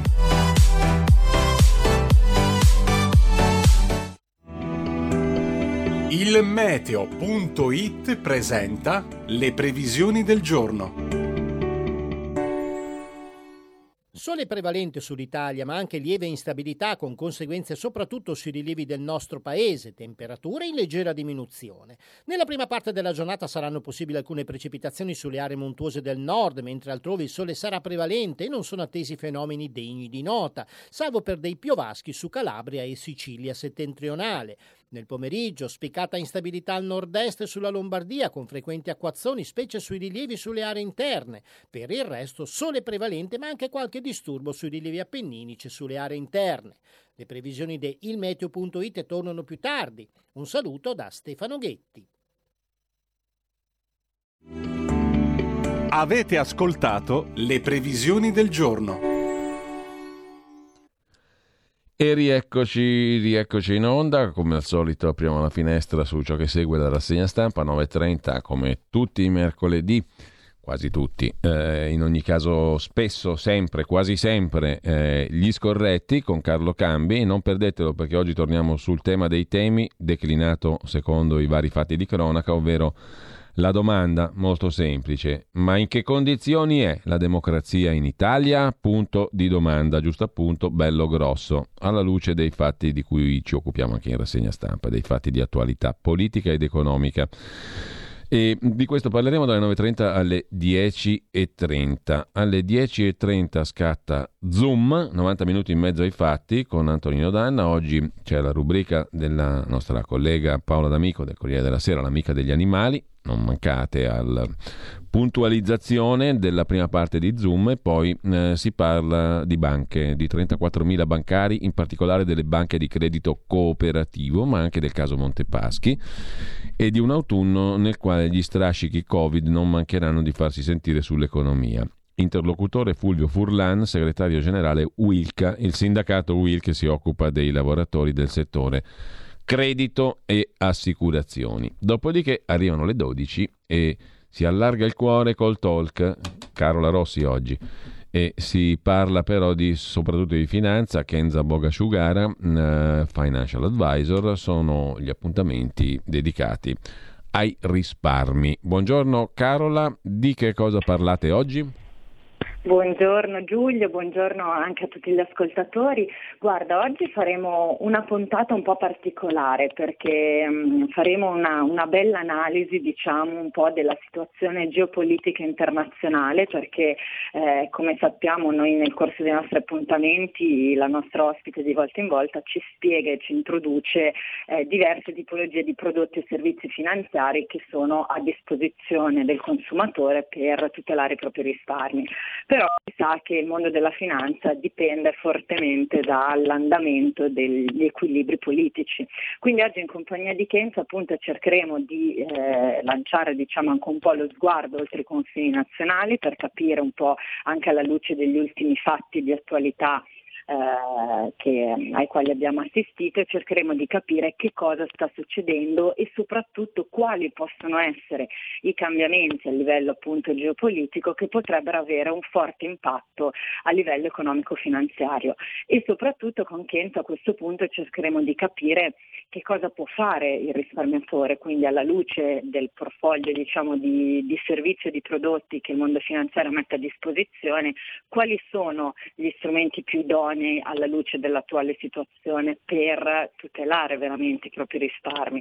Quindi ecco, una puntata un po' di più ampio respiro quella di oggi, perché appunto non ci focalizzeremo su un singolo prodotto, ma cercheremo proprio di analizzare nel suo complesso la situazione attuale, cercando appunto di correlarla a quelle che potrebbero essere appunto le possibili problematiche o i possibili cambiamenti semplicemente che il mondo economico-finanziario potrebbe subire. Quindi un appuntamento molto interessante, come sempre le nostre linee sono aperte, la nostra ospite è a disposizione ovviamente per qualsiasi tipo di dubbio e quesito, e quindi vi aspettiamo alle 12. Benissimo, grazie a Carola Rossi, appuntamento dunque alle 12 qui su RPL, radio rpl.it. Grazie Carola, buona mattina, a più tardi. Grazie a voi e a più tardi. A più tardi, intanto per la musica ci attrezziamo dopo, torniamo subito alla rassegna stampa e al Corriere della Sera. Visto il primissimo piano tutto dedicato a Morisi, Lega, Salvini e compagnia bella, in primo piano c'è anche la questione della ripresa dei conti economici e bla bla bla, ma questo lo vediamo dopo a parte. Intanto torniamo anche su Repubblica. Di che cosa si occuperà mai Repubblica nelle prime 2 o 3 pagine? Del caso Morisi, di Salvini, di Giorgetti, dei salotti, della Lega, dell'inchiesta, del leader che dice giustizia, orologeria, cioè Salvini, ci attaccano a pochi giorni dal voto. La stoccata Giorgetti su Calenda, eccetera, eccetera. Il fronte interno, le tensioni, i governatori. E poi il reportage, attenzione, di Paolo Berizzi da Borgo Virgilio, Mantova, nel paese d'origine di Luca Morisi. Il maghetto aveva un potere enorme, titola Repubblica, fra virgolette, a Borgo Virgilio tra voci e rancori. Il padre di Morisi dice qui non c'è. Complimenti e applausi per questo bellissimo reportage. Sul cancello della rampa che porta al garage un cartello giallo fluo, area protetta collegata con le forze dell'ordine. Inizia in questa maniera avvincente il reportage di Repubblica. A pagina 3 abbiamo invece il pezzo di ben 2 inviati, Giuliano Foschini e Fabio Tonacci, le perquisizioni nella casa del festino, cocaina sui piatti e nascosta nei libri, perché la cultura fa bene. I libri sono importanti anche per nascondere la cocaina. Le carte dell'inchiesta per cessione di stupefacenti. Indagato anche uno dei 2 ragazzi romeni, quello che sostiene di aver ricevuto da Morisi la droga dello stupro e lavora come escort. C'è un secondo indagato, questo 20enne di nazionalità romena. Morisi lo ha conosciuto in rete, probabilmente poche ore prima dell'incontro del 14 agosto, con non troppa fatica. Il modello in questione, il tizio, è molto attivo online, ha diverse pagine social, Instagram, Grindr, ma è presente, hanno accertato gli investigatori, anche su alcuni siti di incontri a pagamento. Il 47enne gli chiede di raggiungerlo a Belfiore, bla bla bla. Controllo dei telefoni, cocaina nei libri. Questo è un altro dei dettagli che Repubblica racconta. Intorno alle 17:15 di quel famoso pomeriggio del 14 agosto scorso, i militari bussano alla porta di casa Morisi. Dalle foto scattate da un vicino, oltre ai 2 romeni, un uomo sulla cinquantina col cappello rosso. È un amico di Morisi, dice tal Cristina, che vive nell'appartamento di sotto, e dice di aver visto quella persona già altre volte in compagnia di Morisi, ma di un quarto uomo non c'è traccia nelle carte dell'inchiesta. Fondamentale anche quello che scrive Repubblica in queste 2 paginate, mentre vediamo un po' la stampa di Torino, per esempio. La Stampa di Torino mette in primissimo piano, in realtà, pagina 2, pagina 3, l'intervista a Maurizio Landini sulla questione delle morti sul lavoro. Stop immediato, cioè il fermo dell'attività delle aziende che non tutelano la sicurezza, dice il segretario CGIL, chiedendo assunzioni negli ispettorati e nelle ASL. Il nodo sono prevenzione e formazione, che vanno considerate un investimento e non un costo, dice Landini alla Stampa. Intanto Draghi va verso una manovra da 25 miliardi la prossima finanziaria, il super bonus per le ristrutturazioni, il 110% prorogato anche nel 2023. Abbiamo il famoso tesoretto, può mancare quando si parla di finanziaria il famoso tesoretto? Assolutamente no, sono 18 miliardi da distribuire al popolo, naturalmente bue, che intanto si prende la legnata di luce e gas. Poi c'è l'indagine su Morisi che si allarga, scambi di droga al party, sotto accusa un romeno attivo in un sito di incontri. La Stampa ripesca anche il russo, Sergei, il misterioso russo vicino di casa di Morisi che fa affari tra Cipro e Mosca, è un imprenditore nel settore dell'export. Cosa c'entri con Morisi? E in ogni caso poi c'è il pezzo più politico di Alberto Mattioli e Chiara Baldi, lavorano in coppia tutti adesso sulla Lega, Salvini ferito passa al contrattacco, processo politico, dice Matteo Salvini, che replica Giorgetti, a Roma punto su Michetti non su Calenda, e Draghi non lo tiro per la giacca, la citofonata nel palazzo di Bologna, non mi pento, lì hanno arrestato degli spacciatori. C'è già chi si riferisce a Giorgetti come al Gianfranco Fini della Lega, che fai mi cacci? Così sulla Stampa di Torino. Ma adesso molliamo i primi piani e andiamo a vedere, intanto vi segnalo su Italia Oggi, questo naturalmente a beneficio della Real Casa di RPL, pagina 11, il pezzo davvero bello, scrive proprio bene, di Antonino Danna. Su Sant'Onofrio, 3.000 abitanti, provincia di Vibo Valentia, cronache amare da una località che si sta liquefacendo. Non è un pezzo così buttato là, è un pezzo che restituisce una fotografia di una certa parte d'Italia, in questo caso di Sant'Onofrio, Vibo Valentia, profonda Calabria, 3.000 persone. Pezzo tutto da gustare, quello di Antonino Danna, pagina 11 di Italia Oggi. Mentre partiamo dalle dolenti note, le bollette, scattano i maxi rincari, se ne occupa il Corriere della Sera in pagina economica, tutti i giornali ne parlano più o meno con maggior o minore evidenza, comunque i numeri sono di quelli pesanti, più 29,8% la luce, più 14,4% il gas, la stangata è ufficiale, le tariffe di luce e gas aumentano nel prossimo bellissimo quarto trimestre. La bolletta dell'elettricità va su del 29,8%, il metano va su del 14,4% e per fortuna che dicevano che hanno tirato giù i prezzi, se no sarebbero saliti ancora di più, quindi ritenetevi fortunati.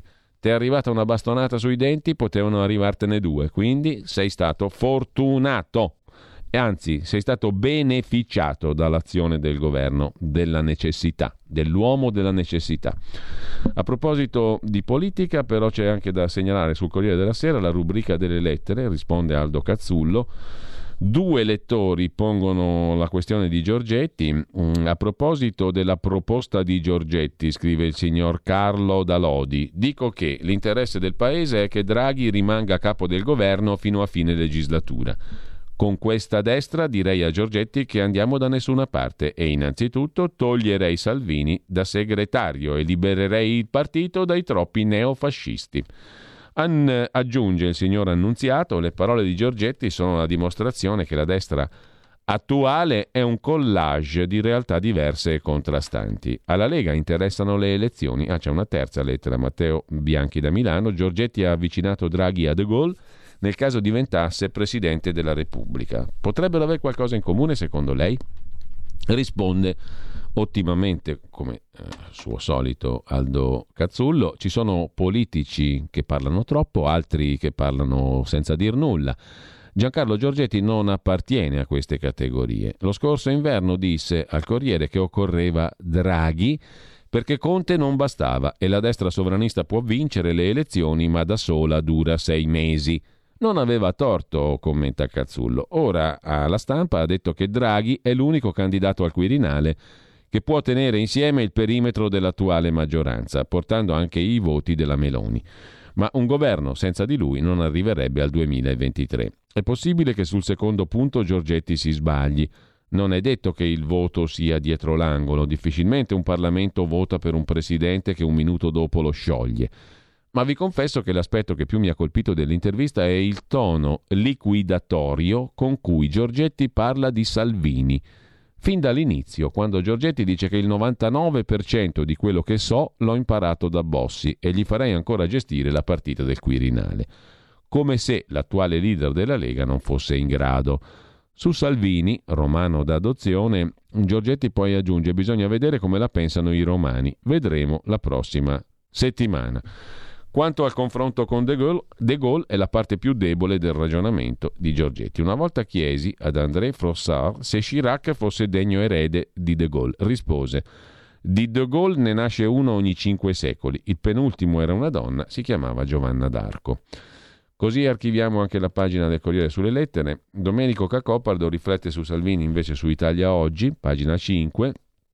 Salvini nel pieno della bufera per Morisi e soprattutto per la pubblica dissociazione politica di Giancarlo Giorgetti. La Lega al Nord chiede una seria politica riformista. Salvini dimentica su Morisi l'accusa principale che sostiene tutta la vicenda: aver dato a 3 giovani droga liquida. Questo è il punto da chiarire da parte di Morisi, che deve spiegare il perché e per come di questo trasferimento di droga, e da parte delle forze dell'ordine, che debbono valutare la natura dei rapporti tra l'interessato e i beneficiari. Giorgetti parte dal PNRR. È possibile che il governo che succederà a Draghi butti via l'occasione. Dalle possibilità che Draghi sia eletto Presidente della Repubblica, altrimenti lo perdiamo, dice Giorgetti, dalla constatazione che Salvini parla di Berlusconi al Quirinale per dribblare discorsi più seri, fino alla previsione che a gennaio il governo sarà una guerriglia che tutti, Lega compresa, scateneranno. La tentazione di dire «lo sto dicendo da mesi» è troppo forte, perché io non vi cada, scrive Cacopardo. Del resto, Oscar Wilde chiarì una volta per tutte: resisto a tutto meno che alle tentazioni. Per quanto mi riguarda, da tempo sostengo che Salvini è gravemente pericoloso per sé, per la Lega e per il Paese, che deve temerlo, specie per le sue insistenze su temi che nemmeno il suo elettorato condivide. Quota 100, che fece trovare la sanità italiana allo scoppio della pandemia priva di oltre 30.000 tra medici e infermieri, tutta gente che aveva utilizzato quota 100 per andarsene in pensione. E oggi 2 fatti che incidono sulla leadership di Salvini. Il primo è il caso Morisi, un social manager che governava una 20 di persone, la bestia, nella cui casa sono state sequestrate quantità minime di cocaina, bla bla bla. E lasciamo anche il buon Cacopardo per andare a Stefano Zurlo, che sul Giornale fa la sua analisi sulla Lega, Morisi, Salvini, eccetera. La strana parabola di Matteo Salvini, da apripista di Draghi a ospite indesiderato. Cosa scrive Zurlo sul Giornale, pagine 2 e 3? Le cadute di Luca Morisi e i dubbi ad alta voce di Giancarlo Giorgetti, le miserie umane e l'alta politica. Tutti gli ingredienti vanno bene per cucinare Matteo Salvini e spingerlo fuori dal governo. Speravano che facesse tutto da solo, Papete 2, catapultandosi fuori dal governo, ma stavolta Salvini non ha ripetuto gli errori catastrofici del passato. Del resto si è speso per far nascere questo governo Draghi, ha corretto le sue posizioni e non si capisce perché dovrebbe suicidarsi. E allora va bene infilzarlo utilizzando le disgrazie di Morisi. Sono diventati tutti vittime della bestia adesso, e quell'altoparlante a tutto volume diventa l'unità di misura dell'inciviltà, la prova che la Lega non può stare dove sta. Salvini è un ospite indesiderato, sottosfratto del governo di semi-unità nazionale Draghi, che lui stesso aveva favorito.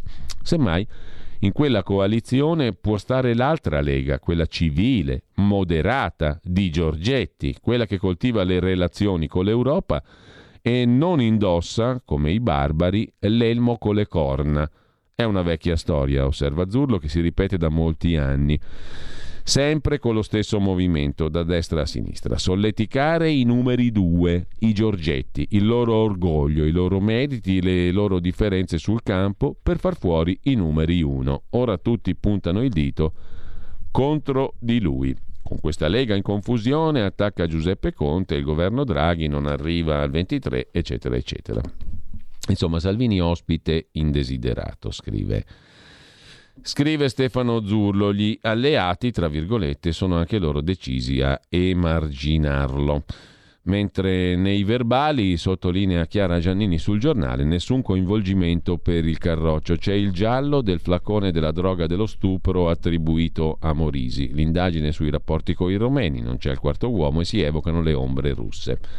Staremo a vedere. Mentre c'è un timore di Giorgia Meloni e di Fratelli d'Italia, qui crolla tutto. Questo lo scrive La Stampa, come al solito in retroscena. La spaccatura dentro la Lega preoccupa gli alleati del centro-destra. Se prevale l'ala governista del Carroccio, noi rischiamo l'isolamento. Dopo settimane di comizi separati, intanto Meloni e Salvini, i due leader, chiuderanno insieme la campagna elettorale. Ha detto Giorgia Meloni, Giorgetti e Calenda, non vorrei che fosse tornata la vecchia Lega che augurava a Roma il peggio, cioè la Lega nordista, quella antiromana, anti-italiana.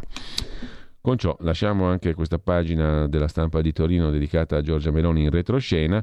Ah, c'è una notizia importante.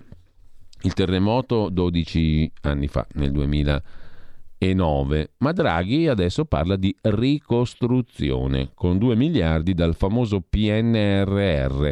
Il premier ha inaugurato il Parco della Memoria all'Aquila e ha chiesto di accelerare i lavori in città perché è un obbligo morale, ha detto Draghi con la ministra del Sud Carfagna. La cerimonia nel luogo simbolo del sisma, le 3 strade col più alto numero di morti. Il terremoto, ha detto Draghi, che ha colpito l'Aquila 2009, appartiene alla memoria collettiva del mondo. Le risorse servono ma non bastano, c'è bisogno di capacità progettuale e amministrativa. Sono passati quei 12 anni, diciamo così. I familiari delle vittime invece delusi e arrabbiati non ci hanno invitato, solo in 4 presenti all'inaugurazione e la città dell'Aquila si divide ancora. Vincenzo Vittorini, che nel sisma perse moglie e figlia, dice «Non ho voluto partecipare a quello che mi è sembrato un grave sgarbo e un'indelicatezza. Massimo 5, unico sopravvissuto della sua famiglia, afferma «Mettiamo da parte le polemiche, io ho ritenuto invece di essere qui per il ricordo e per la memoria». Però i familiari delle vittime sono delusi e arrabbiati. Un'altra notizia invece di tutt'altro tenore è contenuta all'interno di un'intervista su Avvenire, siamo a pagina 7, l'intervista di Vito Salinaro all'immunologo Paolo Della Bona, direttore immunologia trapianti e malattie infettive del San Raffaele di Milano. Dopo il Covid parte la sfida al cancro, una rivoluzione dai nuovi vaccini a RNA come Pfizer e Moderna. Sono 40 gli studi già in fase 1 e 2, c'è già il primo tumore che risponde, il melanoma. Possiamo usare questi meccanismi dell'RNA per attivare o inibire la risposta immunitaria, cosa impensabile fino a 4 o 5 anni fa. Insomma, i vaccini RNA messaggero hanno funzionato contro il Covid e ora l'arma è puntata contro il cancro. 40 studi internazionali sono in fase clinica 1 e 2, c'è un tumore che mostra una risposta efficace, il melanoma, lo dico a bassa voce, la sensazione è di essere molto vicini a una svolta, cioè a utilizzare contro il cancro il meccanismo di questi vaccini RNA Covid. Lasciamo anche questo per tornare brevemente alla questione della legge bavaglio, come la chiama il Fatto Quotidiano, discussione in Commissione Giustizia su uno schema di decreto legislativo che regolerà pubblici ministeri e conferenze stampa. Secondo l'Associazione Nazionale Magistrati a rischio è l'informazione, perché questo provvedimento in sostanza proibisce agli inquirenti di fornire notizie su procedimenti giudiziari in corso al di fuori di conferenze, comunicati stampa e soltanto in casi eccezionali, e si impone a chi comunica di non indicare pubblicamente come colpevole la persona sottoposta a indagini o l'imputato fino a quando la colpevolezza non è stata accertata, il che tra l'altro sarebbe anche previsto dalla Costituzione, a dire il vero. Vedremo, il Fatto calca la mano su questo aspetto, come abbiamo visto, mentre in tema di giustizia Alessandra Ricciardi intervista su Italia Oggi Carlo Nordio, già procuratore aggiunto di Venezia, protagonista di inchieste storiche dalle Brigate Rosse Venete a Tangentopoli. La riforma Cartabia non basta, dice Nordio, è il minimo sindacale per rispondere alle richieste dell'Unione Europea e intercettare i famosi fondi europei del PNRR. Le assoluzioni di Palermo, trattativa Stato-mafia, ci raccontano, dice Nordio, che sono state create sofferenze indicibili e costi onerosi a servitori dello Stato incolpati di un delitto senza senso, la trattativa Stato-mafia. Sono state sprecate immense risorse umane e finanziarie per un processo che non si sarebbe dovuto nemmeno ipotizzare. L'ennesima conferma che il nostro sistema va riformato dalle fondamenta, a cominciare dai presupposti per iniziare l'azione penale, che oggi è affidata all'arbitrio dei pubblici ministeri, svincolati da ogni responsabilità. Il processo va riformato dalle fondamenta, a cominciare appunto dai presupposti per iniziare l'azione penale. Oggi l'azione penale è affidata all'arbitrio dei PM, pubblici ministeri, al di fuori da ogni loro responsabilità. E la riforma Cartabia è il minimo sindacale per rispondere alle richieste dell'Europa e intercettare i fondi del Piano Nazionale Riforma e Resilienza PNRR. Ma da sola la riforma Cartabia non basta. E poi si parla anche appunto del processo Stato-mafia, della trattativa Stato-mafia e del clamore che ne è nato. Innanzitutto, poi dice ancora Carlo Nordio, bisogna disciplinare la cosiddetta obbligatorietà dell'azione penale, cioè rivedere i poteri e le responsabilità dei pubblici ministeri e separare le carriere. Se si è voluto un codice penale alla Perry Mason, accusatorio, occorre adeguarlo a quello dove funziona da secoli, cioè il modello anglo-sassone. Negli Stati Uniti il pubblico ministero, se perde i processi, va a casa. Quanto al giudice, nessuno si domanda a che corrente appartenga. Il verdetto è pronunciato dalla giuria popolare sorteggiata e in parte ricusabile.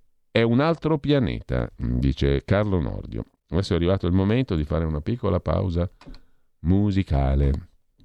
Recuperiamo i brani che non sono andati in questi giorni. In questi giorni nasceva 26 settembre 1898 a Brooklyn, New York, George Gershwin, che certamente non ha bisogno di presentazioni. Rhapsody in Blue.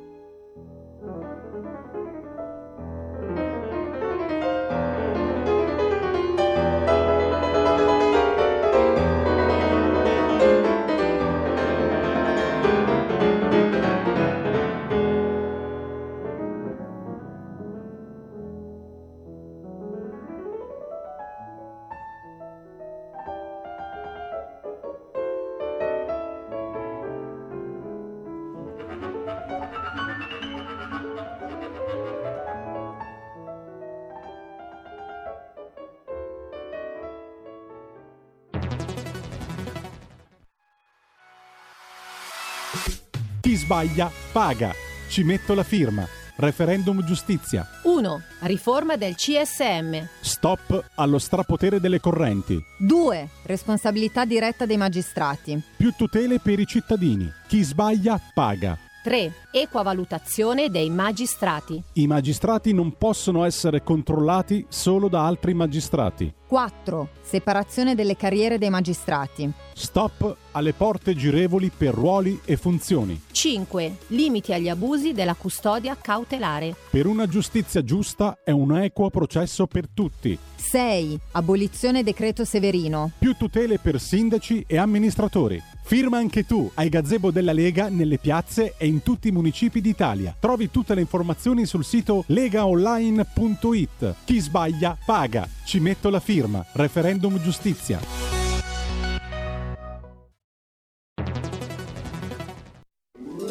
Stai ascoltando RPL, la tua voce libera, senza filtri né censura. La tua radio.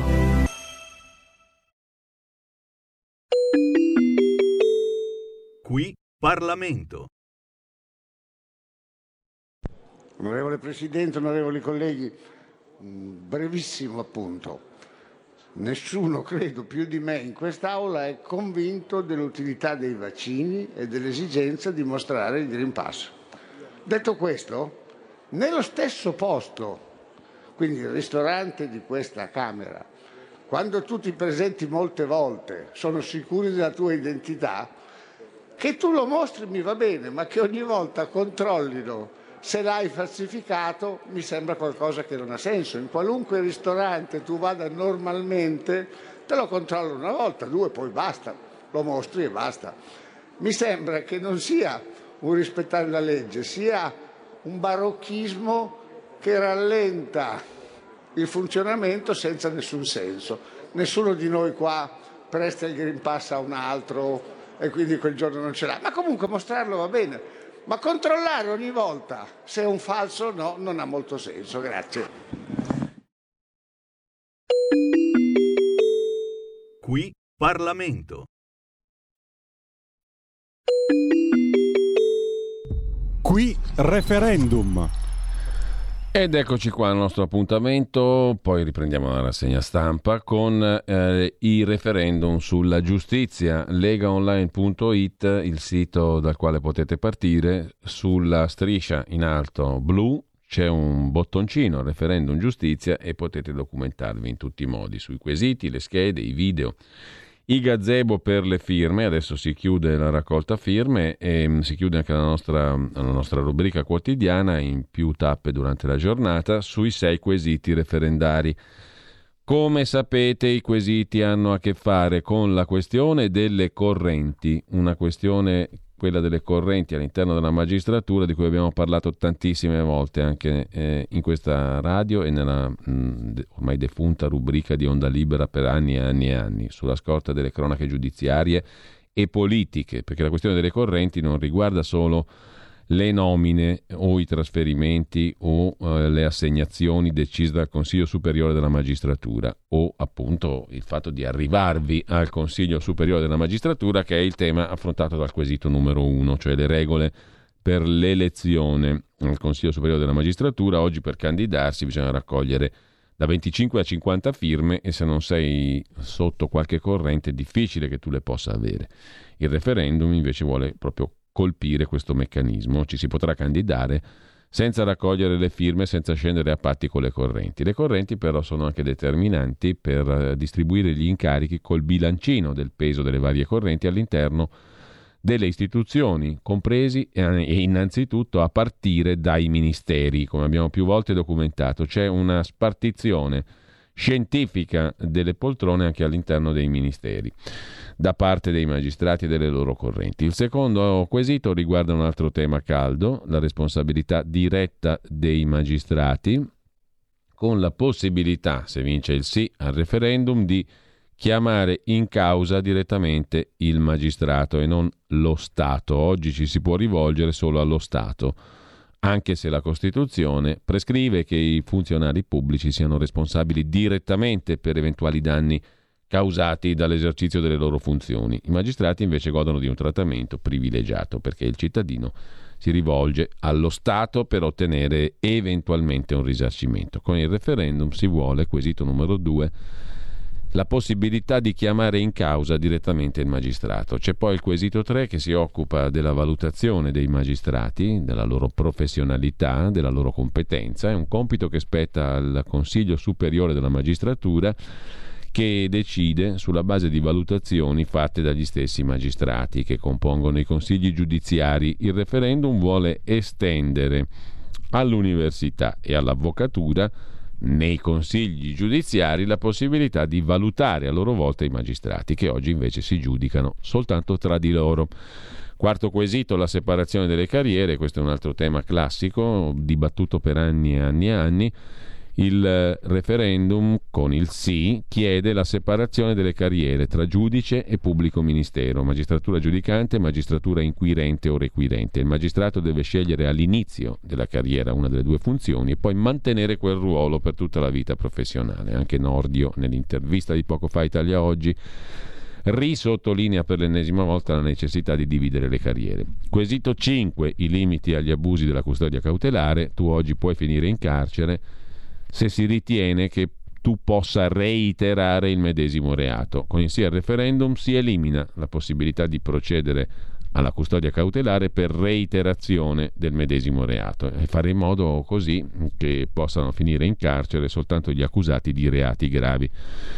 Il sesto quesito referendario si occupa dell'abolizione del decreto Severino, la sospensione e la decadenza automatica di sindaci e amministratori locali condannati anche in via non definitiva. Questo prevede la legge Severino. Con il sì si elimina l'intera disciplina Severino, si toglie l'automatismo, si restituisce ai giudici la facoltà di decidere se applicare o no l'interdizione dai pubblici uffici. Questo in sintesi. Per tutti i dettagli, Referendum Giustizia è il bottoncino che dovete cliccare, schiacciare sul sito legaonline.it. Qui Referendum. Ciò detto, torniamo ai nostri bei quotidiani di oggi. A proposito di giustizia, di indagini e di cronaca, sul Corriere di Oggi, pagina 22, compare notizia di ciò di cui hanno parlato Domani e La Verità nei giorni scorsi, cioè l'indagine su Luca Di Donna. Chi è? Ha 43 anni, è un avvocato cassazionista, è uno degli amici e dei sodali di Giuseppe Conte e allievi del maestro di tutti quanti loro, ovvero il professor Guido Alpa, avvocato esimio esimerrimo a Roma. L'indagine sulle consulenze dell'avvocato vicino a Conte. A Roma la procura accerta movimenti sul conto quattrini di Di Donna.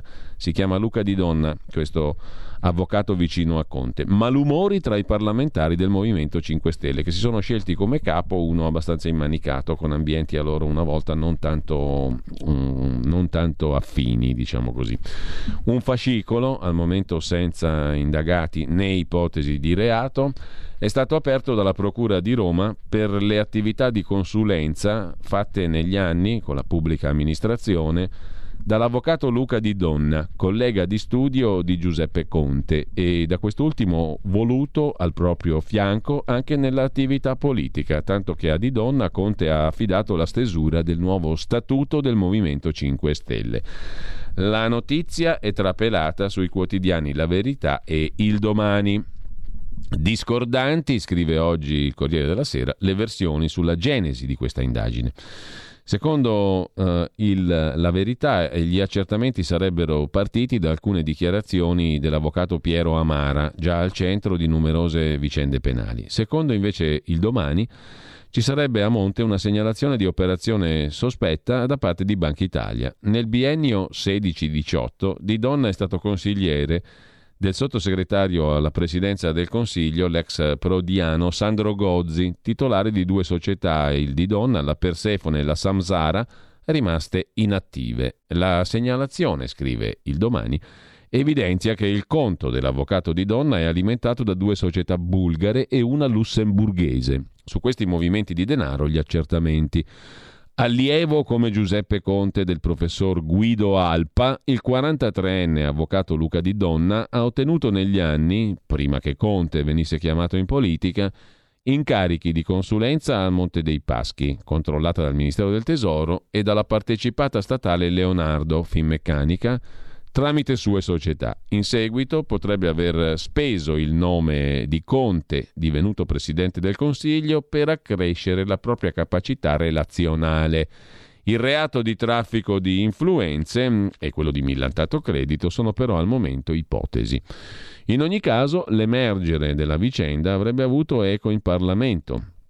Fonti anonime interne al Movimento 5 Stelle parlano di perplessità dei parlamentari pentastellati che nascerebbero attorno all'ipotesi circolata di recente in base alla quale Di Donna potrebbe essere coinvolto nella futura scuola di formazione del Movimento 5 Stelle. È un sodale di Conte. Per quanto riguarda invece le accuse a un'altra avvocata, ex ministra di giustizia nel governo Monti tra il 2011 e il 2013, Paola Severino, la Procura di Perugia ha chiesto l'archiviazione. Un'indagine parallela a quella sulla presunta loggia Ungheria svelata dall'avvocato Amara, un'indagine che va verso l'archiviazione e esce dal mazzo una delle carte che avrebbero potuto confermare l'esistenza di questa loggia Ungheria. La Procura di Perugia ha chiesto di chiudere il fascicolo a carico dell'ex ministra Paola Severino, dell'ex vicepresidente del Consiglio Superiore della Magistratura, il politico UDC Michele Vietti, e della magistrata Emilia Fargnoli per insussistenza del reato di abuso d'ufficio. A denunciare i tre l'ex PM di Siracusa Maurizio Musco, amico dell'avvocato Amara, a sua volta condannato per abuso d'ufficio e rimosso il PM dall'ordine giudiziario nel 2019. Dopo la radiazione, l'ex pubblico ministero Musco si è definito vittima di una strategia per allontanarlo da Siracusa e bloccare un'indagine che stava svolgendo su una società, Oikoten, che avrebbe dovuto costruire una discarica ad Augusta. E dopo aver saputo della loggia Ungheria ha lasciato intendere che dietro il complotto potessero esserci attività e interessi garantiti da quella loggia, in particolare dall'ex ministra di giustizia Paola Severino. D'accordo in suo favore. Paola Severino avrebbe praticamente avuto la funzione, la Severino, anche lei faceva parte della loggia Ungheria, d'accordo con Vietti. La Severino cosa avrebbe fatto? Avrebbe danneggiato il magistrato che stava facendo questa indagine per favorire invece Emma Marcegaglia, ex presidente di Confindustria, a cui faceva capo una delle società che controllano Oikoten, sulla quale stava indagando l'ex PM Musco. Sia Severino che Vietti avrebbero fatto parte della loggia Ungheria, entrambi hanno smentito. Ora la Procura di Perugia, Raffaele Cantone, ha chiesto al Tribunale dei Ministri di archiviare il tutto nei confronti di Paola Severino. I PM appunto di Cantone si sono rivolti al Tribunale dei Ministri perché Paola Severino avrebbe commesso il reato quando era ministro, avviando nel 2012 un'azione disciplinare contro il PM Musco, accompagnata da un trasferimento in altra sede dello stesso PM. Sollecitano però i magistrati di Perugia l'archiviazione perché appare smentita l'ipotesi per cui la Severino vuole allontanare Musco da Siracusa e dal processo Oikoten per fare un favore alla sua amica della Severino Marcegaglia. L'analisi e la cronologia dei fatti hanno convinto la Procura della infondatezza di questo complotto. Anche l'avvocato Amara ha parlato dell'ex PM Musco, dicendo di essersi adoperato tramite la loggia Ungheria in suo favore. Insomma, questo è un po' il verminaio di fondo, nel quale è rimasta impigliata la Severino, che però adesso se ne esce, secondo la Procura deve uscire. Seconda puntata dell'indagine di Gianni Barbacetto sul generale Mario Mori, appena assolto per la trattativa Stato-mafia. Ma c'è molto che non quadra, scrive Barbacetto sulla figura di Mori. Tutti gli incidenti che hanno aiutato la mafia, dai covi alla trattativa. Che caso? I canali coi boss, ma per lui non è mai reato. Insomma, questo Mori, anche se assolto, è un puzzone. mentre a Torino si vota, come a Milano e a Roma e anche altrove. A Torino, scrive Repubblica, c'è il piaccione contro il secchione e alla fine vincerà un democristiano, comunque vada. 2 candidati in corsa per poli opposti, ma entrambi moderati. L'imprenditore da Milano, vicino a Giorgetti, punta sugli indecisi, ben il 40%, per conquistare al primo turno la poltrona di sindaco contro il geologo candidato del PD, Lorusso. Entrambi sono dei democristianoni. Così scrive La Repubblica con Maurizio Crosetti. Il piaccione contro il secchione, ma comunque finisca, vincerà il democristianone. Tira un'aria strana sulla città di Torino e se stavolta trionfasse la destra, mai successo nella storia dei Bugianen, dei torinesi. Il fortino di Asterix è assediato dal presentabilissimo imprenditore Paolo da Milano, il piaccione, il candidato cavallo di Giorgetti. Il rivale Lorusso è il secchione, un prof del Politecnico, un geologo con la faccia da animatore parrocchiale. Da Torino a Milano ci porta Avvenire, che intervista con Andrea D'Agostino Luca Bernardo, il candidato sindaco del centrodestra. Ripartire dalla sicurezza, dice Bernardo. La sinistra ha dimenticato le periferie, case popolari da ristrutturare, assunzione non più di 600 ma di 800, esageriamo, vigili per garantire maggiore vivibilità. Per il primario Bernardo, pediatra al Fate Bene Fratelli, la città deve diventare più attrattiva, ma nel contempo curare le diseguaglianze ed essere attenta alla coesione sociale. Tutti i temi, accusa Bernardo, di cui Sala non si è occupato. Confermata l'intenzione di creare un assessorato alla famiglia e uno sportello disabilità. Feltri dice che non sono all'altezza? Vittorio Feltri. Sono un neofita, non un esperto di politica, ma ho lavorato con l'ANAC, l'autorità anticorruzione, e conosco la pubblica amministrazione, dice Bernardo ad Avvenire. C'è anche la moglie di Bernardo, Francesca, che invece è interpellata da Libero. Parla Francesca, la moglie di Bernardo, vi racconto mio marito Luca, soltanto lui può rilanciare la città. Le nozze, la figlia, la discesa in campo. È un leone, dice Francesca, la moglie di Luca Bernardo. La gente mi ferma e mi dice che è con lui. Come si sente Francesca nel frullatore? Se le avessero detto un anno fa che sarebbe potuta diventare la nuova First Lady di Milano, ci avrebbe creduto? Probabilmente no, sorride Francesca. Mica facile sostenere una campagna elettorale in tempi di incazzati, scrive Libero con Simona Bertuzzi che intervista la moglie di Luca Bernardo. Le polemiche, gli attacchi, basta un refuso e ti mettono in croce, poverini. Eppure la moglie del candidato sindaco Bernardo non fa un plissé, sempre al fianco del marito, pronta a vedere il lato buono della faccenda. Presenza discreta ed elegante di questa campagna elettorale intensa e complicata. All'inizio non ero contenta, ammette la signora Francesca, moglie di Luca Bernardo. Sapevo che la politica sarebbe stato un banco di prova durissimo, ma Luca è un uomo coraggioso, un leone, e porta a termine tutto quello in cui crede. È nata che lui stava partendo per la Puglia, gli telefona uno e gli dice: senti, vuoi fare il sindaco di Milano? Oh, porca putrella, sì, dico di sì, dai. Eravamo all'aeroporto, stavamo partendo per Brindisi, doveva essere un weekend di vacanza al mare, ricorda Francesca, e invece è arrivata la chiamata. Sei tu l'uomo giusto. Luca ha tergiversato un po', aveva diversi impegni in ospedale, progetti a cui lavorava e che voleva portare a termine.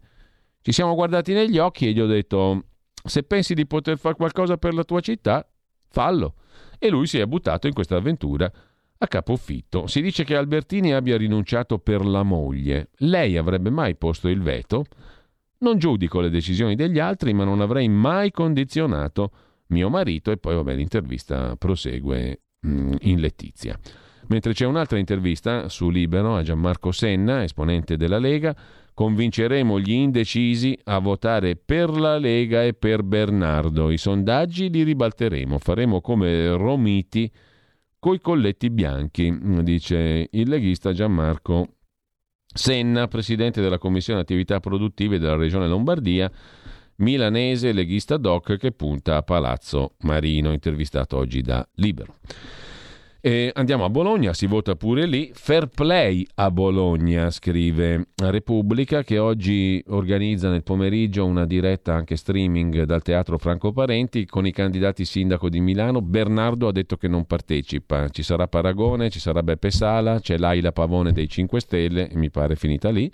Bernardo non partecipa all'incontro con Beppe Sala, si è sfilato.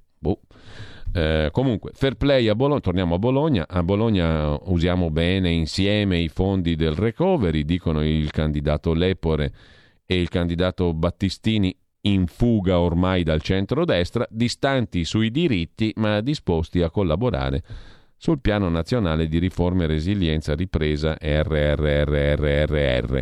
Il PNRRRRR, sono d'accordo tutti e due.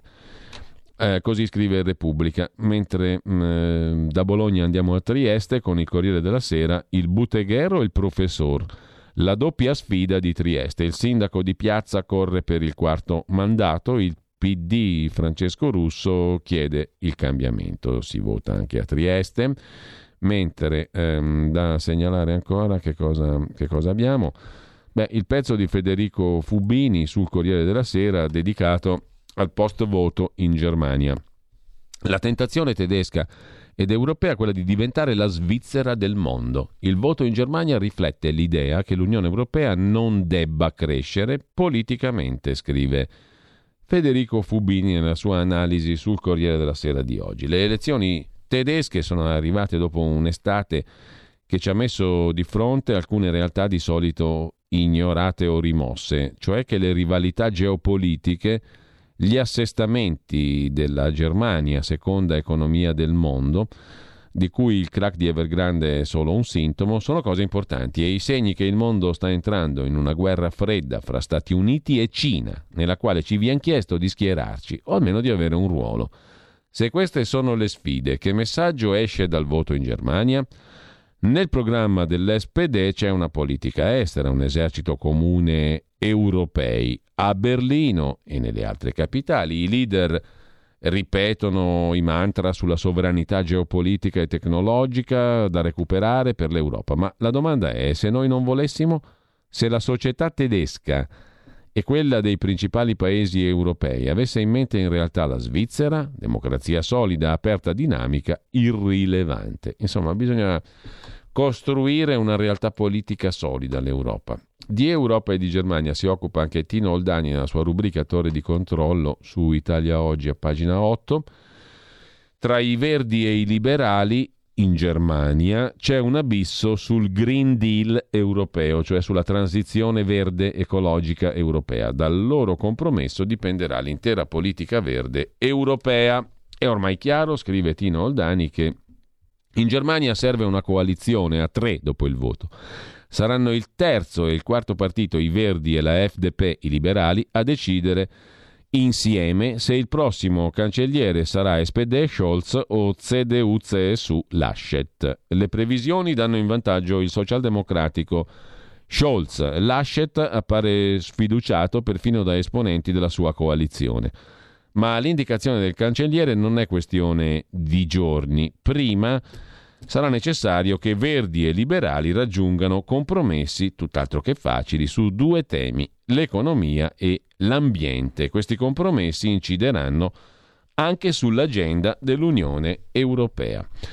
E sempre rimanendo ai temi di oggi, vi segnalo anche, ancora su Italia Oggi, il pezzo di Diego Gabutti su Facebook, da gioco a impero, due giornaliste americane, Shira Frankel e Cecilia Kang, spiegano molti arcani del mondo web.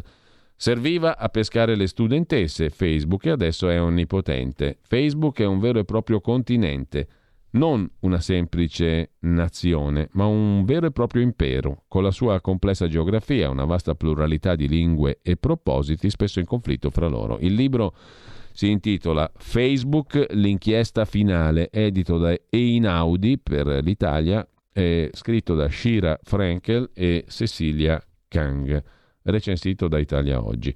Sterminato com'è, più popolato di Cina, Europa e India messe insieme, quasi 3 miliardi di utenti, definire Facebook un social network è molto riduttivo, è un continente non una nazione ma un impero, con una complessa geografia, pluralità di lingue. Ma mentre negli imperi materiali per connettere gli abitanti serve il treno, il telefono, l'automobile, nell'impero di Facebook e nelle altre comunità virtuali tutti sono immediatamente connessi con tutti. Parte da qui il discorso, ovvio, naturale, poi c'è il libro in questione e l'inchiesta. Mentre vi segnalo anche tra i pezzi di oggi un'intervista che compare su Avvenire al cardinale australiano George Pell. Preso di mira per le mie idee tradizionali, dice il porporato, che ha presentato a Pordenone il suo diario sugli oltre 400 giorni in carcere per l'accusa da cui è stato assolto di abusi. Cosa mi mancava di più? Celebrare la messa, ho avuto il sostegno del Papa e del Papa emerito Benedetto XVI, racconta Pell, fatto fuori per le mie idee tradizionali. A proposito di religioni, esame superato a pieni voti a Padova da Marian Ismail, milanese, che è diventata la prima donna imam liberale, orgogliosamente musulmana, ma l'Islam si apra e si attualizzi. Italo-somala, milanese, ora ambisce a guidare la preghiera, imam donna liberale. Le donne sono invisibili, basta, dice Marian Ismail. Sul giornale c'è la notizia. Dal giornale passiamo a Repubblica, pagina di cultura, l'anticipazione di un libro sul grandissimo Caravaggio, Michelangelo Merisi. In occasione dei 450 anni di Caravaggio esce un libro che lo mette a confronto con un altro genio, Jan Vermeer. Nel pittore lombardo emerge soprattutto l'ancestrale eterna lotta tra ciò che è limpido e ciò che è tenebroso, il ruolo della luce. Il libro si intitola Caravaggio e Vermeer, l'ombra e la luce, di Claudio Strinati, edito da Einaudi, dal 5 di ottobre in libreria. L'ultima segnalazione invece la facciamo relativamente a un altro posto bellissimo, tra l'altro ne parla in dorso lombardo oggi Avvenire, siamo in quel di Pavia, all'Ardirago, il castello che rinasce con la cultura. Dopo un intervento conservativo, l'antico edificio del castello di L'Ardirago diventa luogo di studio, sede di mostre, si rinnova la vocazione di un luogo che nel 1569 Pio V Ghislieri donò al celebre collegio Ghislieri, che porta ancora il suo nome, ancora oggi ne è proprietario. Una bellissima serie di foto documentano anche l'ottima fattura di questo restauro del castello di L'Ardirago, Pavia, proprietà della Fondazione Ghislieri. Con ciò ci salutiamo come rassegna stampa, ci risentiamo tra poco con Carlo Cambi. Direi che forse, chiedo lumi alla regia, possiamo ascoltare anche l'altro brano musicale, Preludio, Boris Porena, compositore che nasce a Roma il 27 settembre del 1927, in questi giorni.